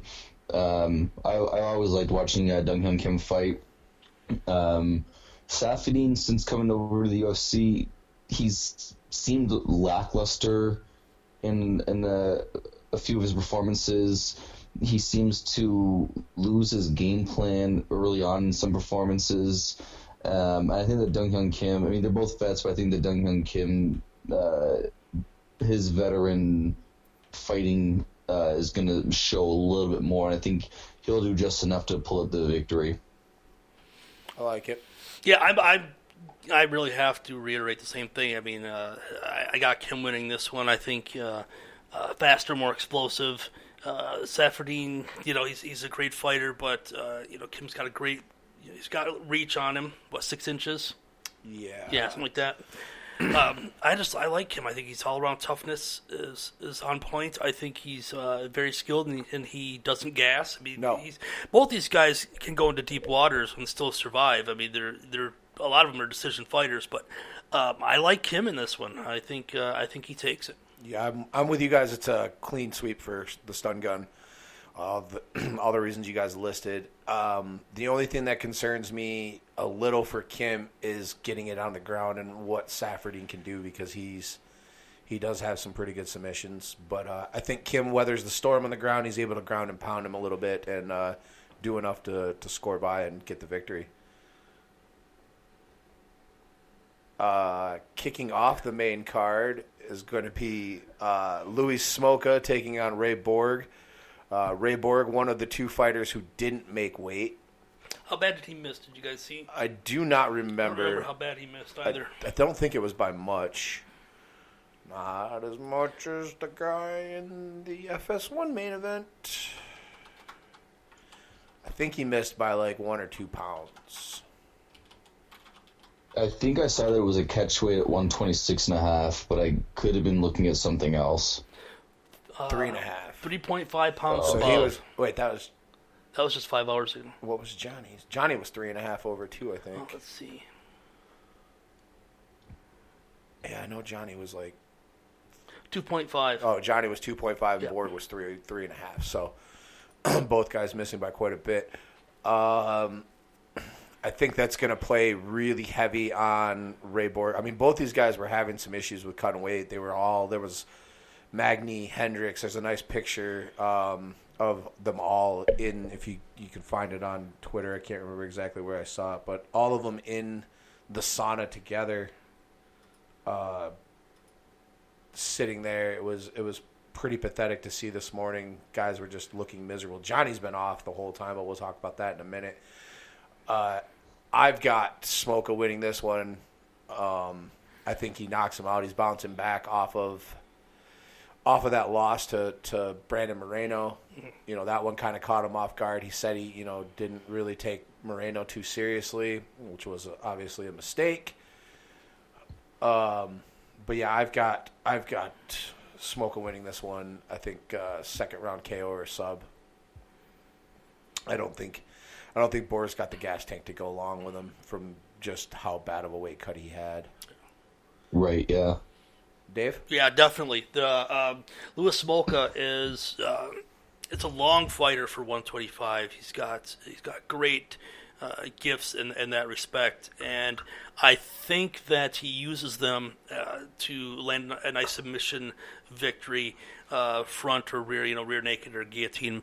Perhaps I think he's going to try to catch or will catch uh, Borg trying to shoot and just take advantage of of it and uh, capitalize on it and defeat uh, the Tasmexican Devil by uh, probably by submission, uh, early second, perhaps mid second, somewhere in there.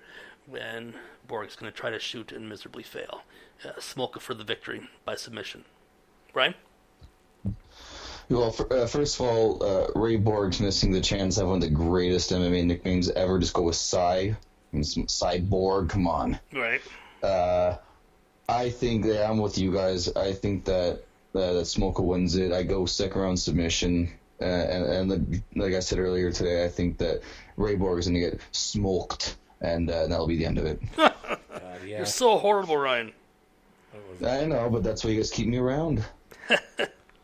it's part of it. Bad jokes and even worst opinions. Your opinions are usually pretty spot on. We had worst opinions. Before. Trust us. Believe you me. No. Yes, ask yeah, him. I, Why do you think this guy's going to win? Just because. And he'll say, "Cause, uh, just cause." It doesn't matter. Fuck. No, I, I, think that Ray Borg. I know. I think that Smolka's talent levels gonna be a little too high for him, and I think that it's just like I, like Jeff said. I think that the Moreno fight was maybe this the eye opener is to to get him back on track. So I think Smoker can definitely be uh be a big fighter in that division and uh, make his way to a title shot one day. Uh, and I, I, think that the Moreno fight probably opened up his eyes to to focus better. Oh, it all looks like a great main card. I mean, uh, not superb or you know not the best that we've seen all year, but it's got some great fights and it's got the uh, got the ability to put on something really exciting. It was better about a week ago. It was better about a week. maybe, maybe. I, I think I think it was better, even with the Cain and Werdum fight. That that fight. I almost miss Jessica Andrade more than those. That's two, what I was just going to say. Know? In the Andrade yeah, fight, I really wanted to see her throw. I did too. Could have made it a lot better. Oh, I really wanted to see those two go at it. You know, at this point, for me, I don't get I don't get upset when Cain doesn't make a fight because I expect him. Yeah, you don't not, expect not make, make, a fight. Yeah, exactly. You know, I, uh, Werdum, whatever. Um, I'm almost over him anyway he's a great fighter. Don't get me wrong, and I watch I will watch his fights, but I'm just I'm kind of over it. Um, and like I said, Cain, if he makes it, he makes it. If not, I don't expect it. So. And and and Andrade, she doesn't have any uh, opponent lined up, right? Because it was such a short. No, uh, they couldn't. Notice they couldn't so I mean, we can still see the, the Hill Andrade hopefully uh, early next year. Well, Andrade has got to be enrolled for four months in the program before she can fight. Yeah, so so she would have been what, about a month or so now. No, uh, she was only she was only added in a couple of weeks ago. So she's. I thought it was earlier, just earlier in December that uh, that that she was pulled. Yeah, well, she fought at the beginning she of just December. fought in September. Yeah, Jessica fought. We're talking about uh, Angela Hill. Oh, Angela, I'm sorry, I had the um, wrong person pulled up. Oh no, you're fine. She's not going to be on there anyway because she wasn't in she there. wasn't in there. Uh, but right. she fought she, Angela Hill fought not that long ago, but she was given like three weeks notice. It was like a three week notice thing. Oh, okay, so so we can still see like a, a mid April. Yeah, she, she was she was short. She, yeah, it would have to be like in April. Yeah, they won't have her record and stuff Right. because No. she's been fighting in Invicta. She fought for the Invicta Championship end of November, beginning of December, and yeah, it was like Yeah, and her last UFC recorded fight was against October Rose. of 15. Yeah, because she lost two in a row coming That's a off thug that. and, and uh, uh, Tiny uh, Tecia. uh, Tecia Torres. There you go. Funny, you know, speaking of Tecia Torres, I, I was listening back to some old episodes, like I was telling you guys, and uh, one of the uh, first episodes we had on iTunes, in episode six, was the fight that Michelle Waterson got pulled off of because of injury, Okay. and she was supposed to fight Tecia Torres. Oh, all right. I believe that was uh, UFC. It was either UFC 194 or a fight night. I think it was supposed to be part of UFC 194. But yeah, so we were talking about last week about potential opponents, and Tecia Torres was her original fight that she was supposed Oh, to fight excellent. against. So there's a little Run that. little average Joe's fact back. A little history. Yeah, a little callback to some old shows before And Tecia Torres, if I remember right, she looked really good at the one that it was in the 194 fight. Yeah, I can't remember who she ended up fighting short notice, but oh, it was uh, Jocelyn won, yeah. Jocelyn Jones Lybarger. Right. That's right. Ah, pulled a little Ryan out of Yeah. my ass. We don't need him around Suck anymore. it. All right, well, guys, have a have a good rest of the show. I'll uh, see you guys around. Yeah, Yeah, it was, it was fun while it lasted. I finally pulled a Ryan, and so. All right, let's uh, let's get into this Yeah. FS1 main card fight, and we can kind of call it a day on. Yeah, we're an hour and a half deep already, yeah, boys. we're we're well, we spent 35 minutes in the intro Yeah. before we even got into the fight card. That's all right. So uh, the main car or the main fight of the FS1 prelims is supposed to be it will it will be Big Mac. Uh, I mean Big Rig, Johnny Hendricks taking on Neil Magny. Uh, if you aren't aware, listening to this, Johnny Hendricks once again missed weight uh, at 170. Uh, probably going to be his last time competing at 170, if it not his last time in the UFC. Period. Uh, I'm voting for the latter myself. Yeah. I believe it's you know. I think they give him a shot at 85. If Gastelum's fat ass got a shot at 85, they need to give him one, even though he's Yeah, but Gastelum hasn't lost a bunch of fights in a row either. yeah, So that's what is true. this for Johnny? Four? Is he three or four in a row that he's lost? Uh, I, I think his last his last win was against Matt Brown, wasn't it? yeah, he's yeah, three he or beat four. Matt Brown in 2015. He lost to Steven, to Yeah, Wonder Boy and to Kelvin Gastelum himself, where both guys, I think, missed weight. And he was pulled from that uh, from the Woodley card because he couldn't make weight. Yeah, he had to drop off of the Woodley card because of the tainted deer meat. Yeah, It's, it's just been a complete debacle for him since winning the belt. But yeah, 70 is not the place he needs to be anymore. Unfortunately, Uh, 85 will kill him. is going to get him killed. But Well, uh, that's what that's what you do. You put him at 185. Put him up against. You had to put him against a name because he's a he still has some name to him.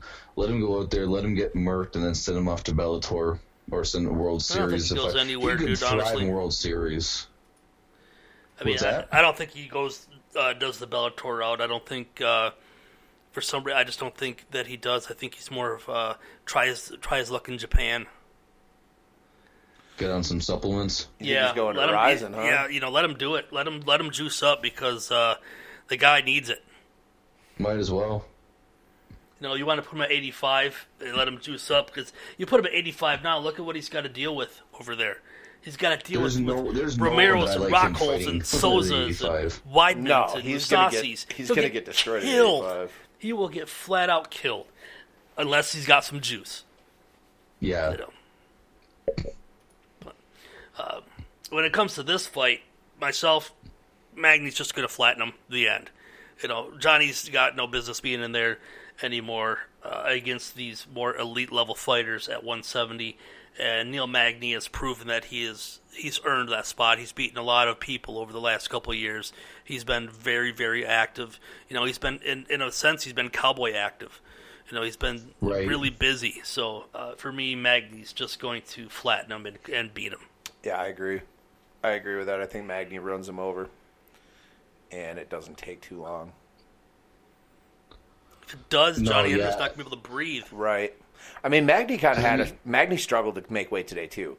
We should uh, point that Yeah, out. but he still made it. He made it, but, I'm saying can Magny. though, and that's the difference. Magny still had a weight cut struggle too. It wasn't like he stepped on the scale the first time and made it. He was he was cutting and, and in that sauna with Johnny and all those guys running Yeah. late. They were he was one of the last guys to weigh in. So, But he doesn't have, and he doesn't have a history of No, this no, no, either. I mean, no. it's just one, you know. but I'm just saying it I'm- still happened I'm just for saying this that fight. It, it, it's it's a Yeah. it's could have an effect on his cardio Sure. as well.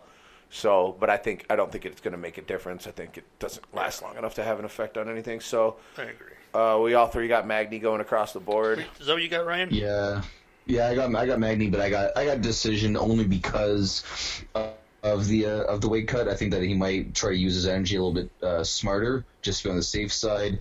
And I think it just kind of goes uh, goes to three rounds. Okay. Uh, I think the safe bet, personally myself, is for Magny not to do that, to, to not give the option to have that heavy hand of Johnny's, because despite everything else, Johnny's still heavy-handed. and He still has that one Yeah, shot but, knockout we've power. Seen, we've seen Hendricks lose in, a, in like different. Like, I mean, we've seen him get picked apart on the feet. We've seen him uh, get taken down and picked apart on his feet. Like I mean, we've seen him find new ways to lose, whereas before. Oh, yeah. He, and, and the thing is also he like he does have his wrestling, which he's some for whatever reason abandoned. I don't know Yeah, I why. don't know why become, either. And he's become this this uh, this knockout artist. I mean, who knows? Maybe Hendricks comes out and wrestles and kind of surprises everyone. But if he comes out trying to land that one shot, and Magny's gonna be expecting it, and Magny's just gonna weather it. Yeah, I think we got Magny across the board, Yep. pretty much obvious. And, uh, next few card, next few Yeah, fights, so we'll, we'll just breeze through these last uh, four fights on the card. Uh, Antonio Carlos Jr. is taking on Marvin Vettori. Uh, Mike Pyle is taking on Alexa or Alex Garcia, and Brandon Thatch is welcoming newcomer Niko Price to the UFC. And then in the only fight of the early prelims on Fight Pass, uh, Charles Cowboy Oliver, or, I'm sorry, Alex Cowboy Oliveira is taking on the Dirty Bird Tim Means.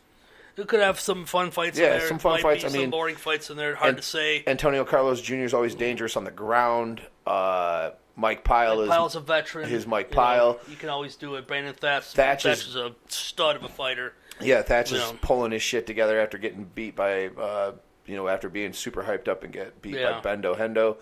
Um, Yeah. And you never know what's going to happen with Cowboy Oliveira. or the Dirty Bird. I think Tim Means is I, going I to beat think Dirty that, Bird. that one has the potential, I think, to be a good little slugfest. Yeah. to I be think so honest. too. I think so too. Both these guys like to finish. One of those guys will end uh, end the night in the second round by knockout TKO probably. Yeah. But Yeah. I think, I, I think that one that one could be a, a really really fun fight to watch. I think most people are taking Cowboy and I'm picking Dirty. I'm taking Dirty. All right, take okay. I'll, I'm taking I'm taking Dirty Word too. Oh, excellent. All right, so maybe not. Yeah. Um, Could be a fun fight. Night, Definitely, it know, ha- has that, the that has potential. that has explosive KO of the night potential as well. Uh, Yeah. Let's let's get into a little bit of news Well- before we go. Um, Before we talk this, the the quick uh, run up from the scrub, let's talk about this. You yeah, this definitely, up? definitely. Yeah, we we missed putting this one on early. Um, earlier this week, we had another fighter get flagged for an out of competition test by USADA. Uh, last week it was Cris Cyborg. This week we've got Josh Barnett. Um,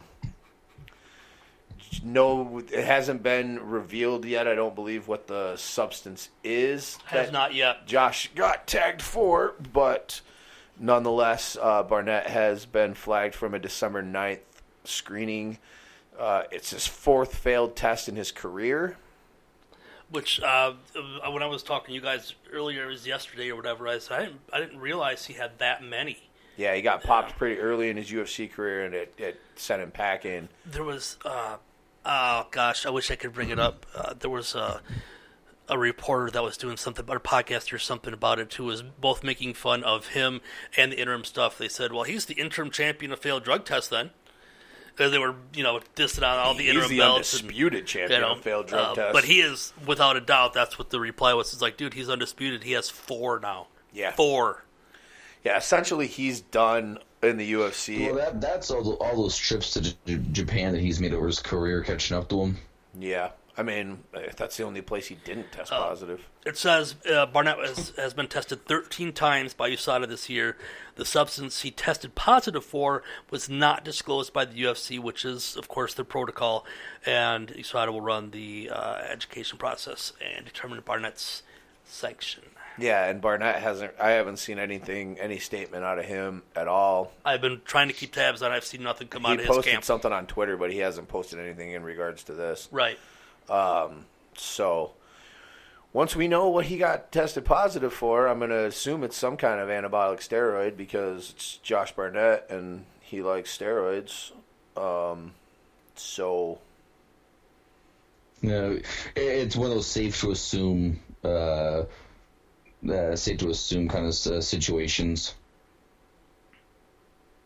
So, um, you want to talk about the scrum a little bit? yeah, so Dana stuff. Uh, Dana White, uh, for the first time in two ye- two years to the day almost, I Yeah. believe it is, uh, did one of his post well not post fight, but he used to do the post press conference media scrums where he would just sit on the stage in a circle around the media and they would just ask him spitfire questions.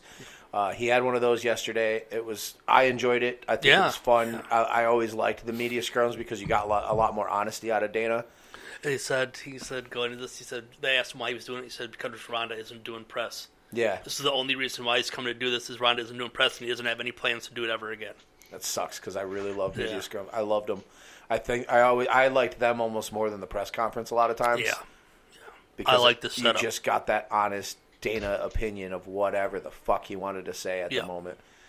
Uh, can you? Let's go over some of the stuff yeah, on there. Yeah, you want Let's to blow it up a little blow it up a little for me? 'Cause I'm blind. Um, one of the parts here is uh, the first part that obviously was talked about was why Ronda was not didn't have to do the kind of press and whatnot that usually comes from a lot of the fighters, right? And they compared it to Conor and Conor getting thrown off the card for not wanting to do that press. And what Dana White said was basically uh, it was part of her deal this time. It was a one-off. It's not ever going to happen again. Yep. This is the only time that that, that he's going to allow it. And if uh, if any other fighter decides that they don't want to do the press, he'll absolutely throw them off as well, just like he did with Nick, just like he did with Conor. But um, uh, it wasn't ideal. But Ronda did anything and everything they asked for him, so she wanted this one time for this one thing, so they gave it to her. What do you guys think of this?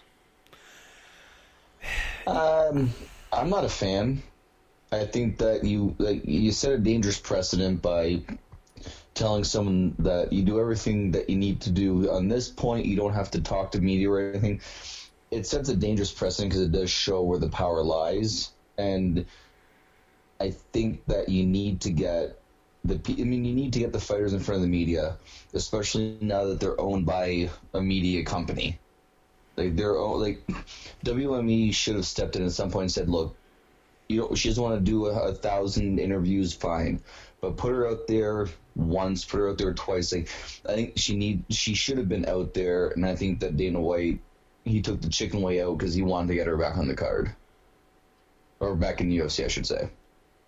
Well, it's not so much um uh, the precedent, because I think he made it really clear that this is not ever going to happen. I mean, he repeated himself as saying it's not ever going to happen. Other fighters should take note that you know, they're not going to get this, and um, I don't think that we have to worry about it. I think the whole thing in, in general, yeah, probably it uh, probably has a lot to do with just getting her back in the cage and, and in front of the cameras and on pay per view to make the money for uh, for the new company and for the UFC. Yeah, had a lot to do with that, of course. Would she have fought if he said no? I still think yes. If he would have said no, you have to do the media. I I think she still would have came in, maybe demanded more money, but, maybe uh, this, don't but you th- don't you think though if she steps in there and the and, she the first she sits down to say three media things in one week, and every single time she stands up or sits down, or whatever, it's Holly Holm, Holly Holm, Holly Holm, Holly. You don't think that eventually she's just gonna pull McGregor and not show up? And then what? Then you just say, okay, she's off the card because that's what you did at 200 to McGregor. Possibly. I mean, yeah, possibly.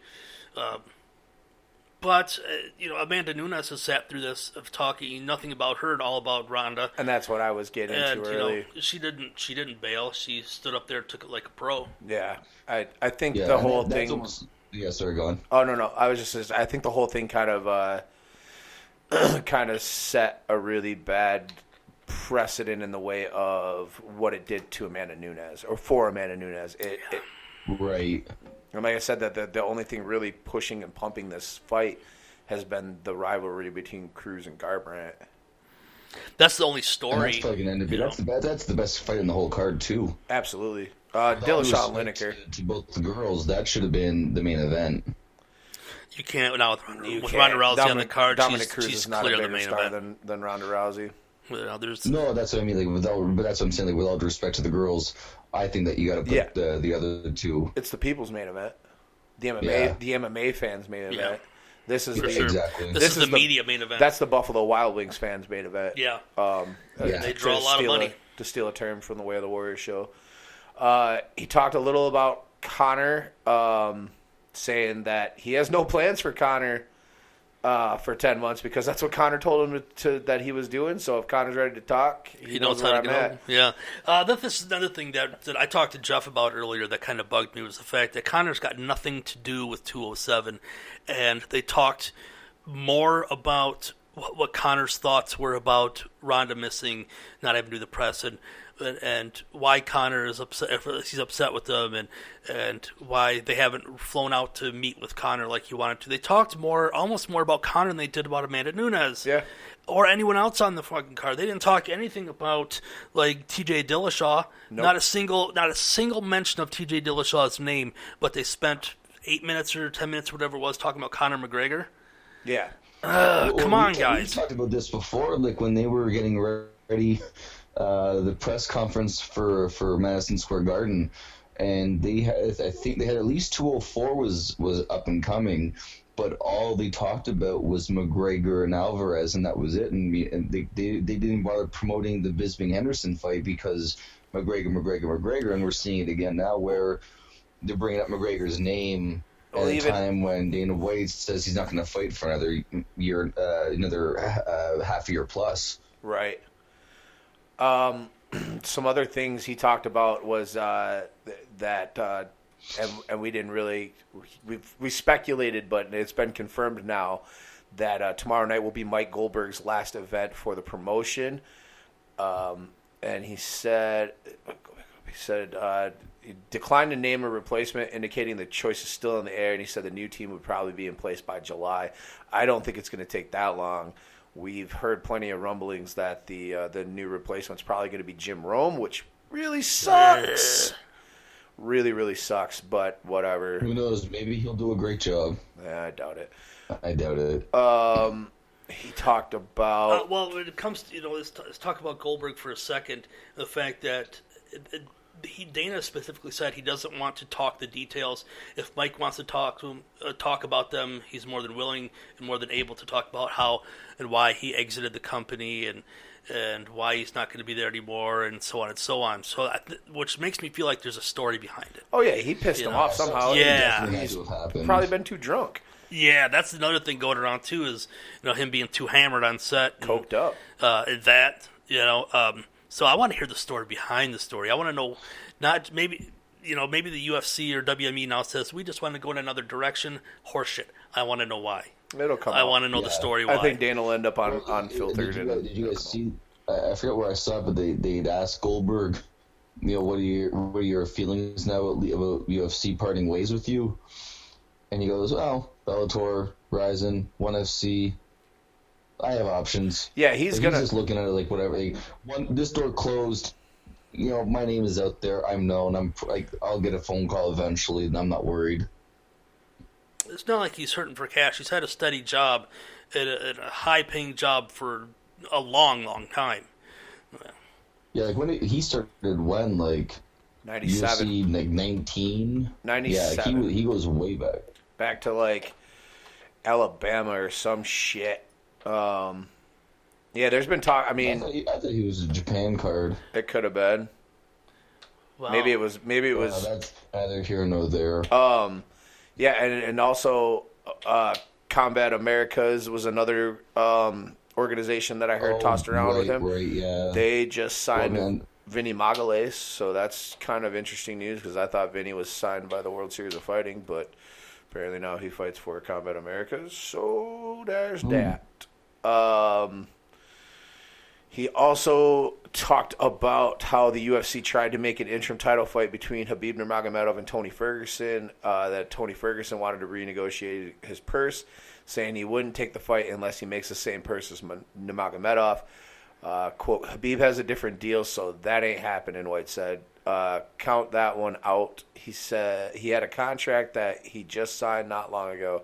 White explained, wh- oh, it goes on to compare um, uh, the fact that you, Tony just signed this deal, honor the deal. Yeah. Um, you're not. your We're not just going to you know renegotiate when you got X amount of fights left. That we just negotiated Right. this one, and he compared it to like Alistair Overeem and uh, Dan Henderson.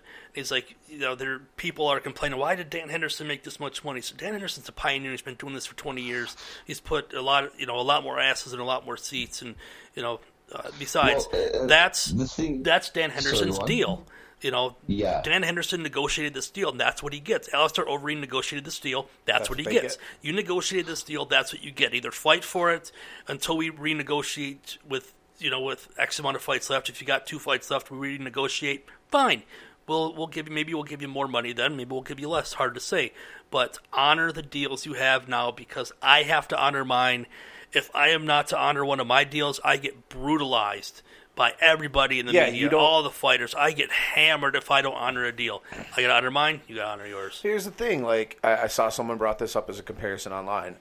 You get hired for a job at twenty dollars an hour as a welder. You don't, and then the company starts making a little bit of money. You don't get to go. Well, now you got to pay me thirty dollars an hour.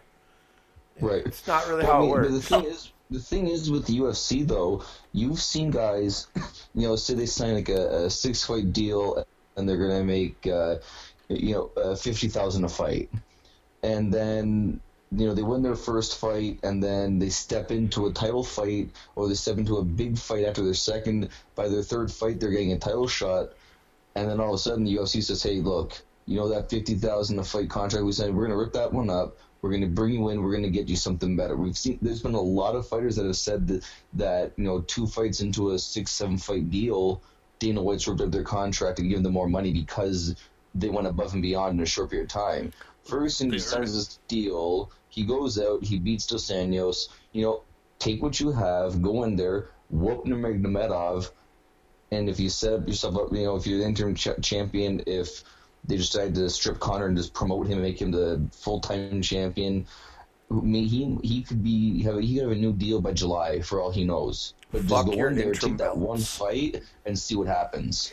Yeah, you know what? Um, Dana said on this scrum as well. He said, "You know what? Ninety plus percent of the fighters that we have never make it through their entire contract. You know, No, we'll, we'll find resign. we'll we'll sign them to a five fight deal, and then after two three fights, we realize that they're they're worth more, uh, uh, and we want to keep them around longer. We'll we'll re-sign them, renegotiate, give them more money, and get them extended fights, Mm-hmm. and you know make a new one." He said, uh, uh, Exactly, "Tony's exactly. approaching it wrong." Yeah. And he is. Sorry, but he is. He's not doing it right. He's I've not doing himself that any justice. weeks. You know. Ever since this broke last week, or two Yeah. weeks ago, I've been saying just fucking fight and shut your mouth, man. Well, did I don't know if you guys saw uh, Luke Thomas even put out a thing today with Nurmagomedov and Jose Aldo, and like apparently uh, Nurmagomedov is now saying like, no, I never turned down Aldo, I never turned down Ferguson. The UFC is refusing to give me both those guys because they don't want to put me up against McGregor. They're saying that they, you know, he's saying now that UFC is trying to set up a, a, an Aldo Ferguson fight for the for interim to set up the McGregor fight. Well, today, um, this could be wrong. This could just be what Dana's saying. Dana said today in the scrum that uh, Aldo was asking for Habib, and Nurmagomedov's father uh, turned it down. Yeah, said, which- which we need, already Yeah, knew. yeah. Yeah, we said you know he needs to rest. He's not going to do it. So um, I haven't heard anything else about Ferguson getting in kind of interim with Aldo. No, I haven't either. He said the fight's off the table, so Yeah, he said it's completely not going to happen. Any of, any of those coming up, so we'll see what happens. I don't I'm curious to see what happens with Tony because if Tony's Tony's getting some bad advice by not from whatever part of the camp that he's getting because he's not not honoring his deals, not calling out people when he's comes off a big victory and he has the opportunity to call someone out Yep. and he says, "Nah, that's okay." Whatever kind of advice this guy is getting from his marketing directors or whatever they have in that inside that camp, the people that are designed to help him with media, whatever advice he's getting, bro, it's wrong. Yep. It's absolutely wrong. Um, what else do we got from the scrum worth talking about? Nothing Not a lot. Uh, that was basically it. Yeah. Uh, the other thing we should mention um, before we go off of this uh, with Goldberg's last fight, it's also the last fight card that Joe Silva will be a part of. Um, so that's uh, that's some sad news. I, it, I mean, we knew it was coming, but it's the end of an era. Joe Silva's been around with the company as a matchmaker forever, and has put together. Yeah, it's going to be a, a really interesting great fights. 2017 for the UFC.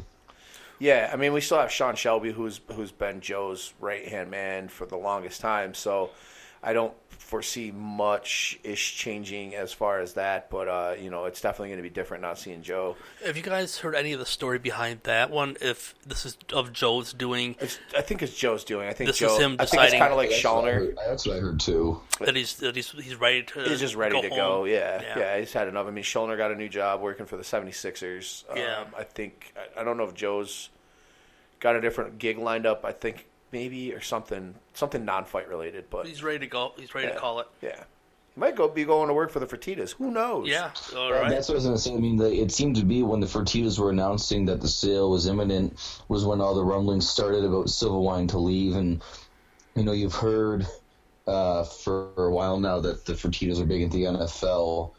You know, Vegas is supposed to be getting a team. Fertitas buy into it. I wouldn't be surprised to see Joe Silva in some capacity working for them in that way. We have a great working relationship, so Yeah. why not? Why not? I think that's all we got tonight, guys. Yeah, I think that uh, that's pretty much it. We've gone through all the big news and, and previewed the fight card. Uh, let's get into final thoughts and we'll get the hell out of here. Uh, Ryan, final thoughts for the last episode of 2016. Uh, you know, it's uh, it's been a real fun year for me in a lot of you know personal, uh, personal, professional aspects in that, and uh, but I want to just give a big thanks to to you, Jeff, and you, Dave, for uh, you know for just bringing me on the show just as a random guest uh, to talk a fight or two, and then you know asking me to join on. It's been a blast ever since I joined. You know, when I talk to you guys Christ, I've talked to you guys more than I talk to my family. You know, we we talk every single day about if it, you know, not even just MMA, but everything. Everything. Uh, you Yeah. guys have been, you guys have, we, we've gotten really close in a short period of time. You know, you guys have helped me out a lot. Um, and that kind of stuff. You know, we've been there for each other. Um, I just want to say, you know, thanks for the, for a fun 2016 and, you know, let's make 2017 our bitch. You know, let's, uh, let's take it by, let's grab the devil by the horns and just, let's ride this thing out. Absolutely. Uh, Ryan, what uh, what are your plans for New Year's Eve? Um, for the first time ever, I'm actually going out to a restaurant for dinner, and then uh, we're gonna hang out with some family, uh, some family friends, and uh, I mean, I want to say I'll ring in the new year, but odds are I'll be waking up at 9:30 to roll into bed. Dave, final thoughts for 2016. You know what? Uh, all this new gear, all this new sound for us, um, has me extremely excited. I'm hoping in 2017, not only do the average shows do an MMA show, maybe we'll ex- we'll expand it a little bit and do other types of shows. Hard Yeah. to say, you never know, but we have talked about that. It's on the table, and I'm really excited to see what it brings because 2016 podcasting was ev- this was everything to me. You know, I had been so injured for so long. I didn't get out of the house. I didn't get to go anywhere. My socialization has become podcasting, and it's brought me together with with great people. You know, Ryan's uh, come into my life. Jeff, and you and I have gotten real close. Oh, you know, yeah. great friends because of this. We're it's not just MMA anymore. I mean, we don't just talk that. It's No, everything. all of everything. You know, we we hook each other up with whatever we need. Um, I've I've gotten to talk to great people that I've never met before over mixed martial arts, you know, and other finding out that there's not just us out there that are, you know, a small little organization that loves MMA and, and wants to talk MMA. You know, we've gotten to loaded and, and MMA holes and all those yeah. guys, man. There's there's so many people like us out there that Right. we could you know we can share with and um, and as much as I've enjoyed it in 2016, I got a great feeling that as we move on and go forward into 2017, it's just going to expand that much more, and, and I'm greatly looking forward to it. And as for New Year's Eve, Yeah. I am going to sit here in my chair. I'm going to have be surrounded by my technology that I love so much tablet here, laptop there, Chromecast blasting, and I'm going to roll up a nice fucking fat one. and Yeah. burn that son of a bitch down and pass out right around 10 o'clock and leave everything to bed. Now, I'm not gonna get. I'm not gonna go out. I'm not gonna drink. I'm not gonna have anyone over. But it's gonna do it my way, and my way is riding solo, with my head blazed and nothing, just silence. Beautiful, The sound of silence. That's it. Beautiful. Uh, my Love final song. my final thoughts. Uh, 2016 has been a great year for the average Joes. We've uh, we've seen some changes. We went from a three piece down to a two piece, back to a three piece. Um, Ryan, it it's as much as I bust your balls and I get a lot of enjoyment out of it. Um, I love I love it too. Don't worry. Good. I, I've I've loved having you become a part of this show.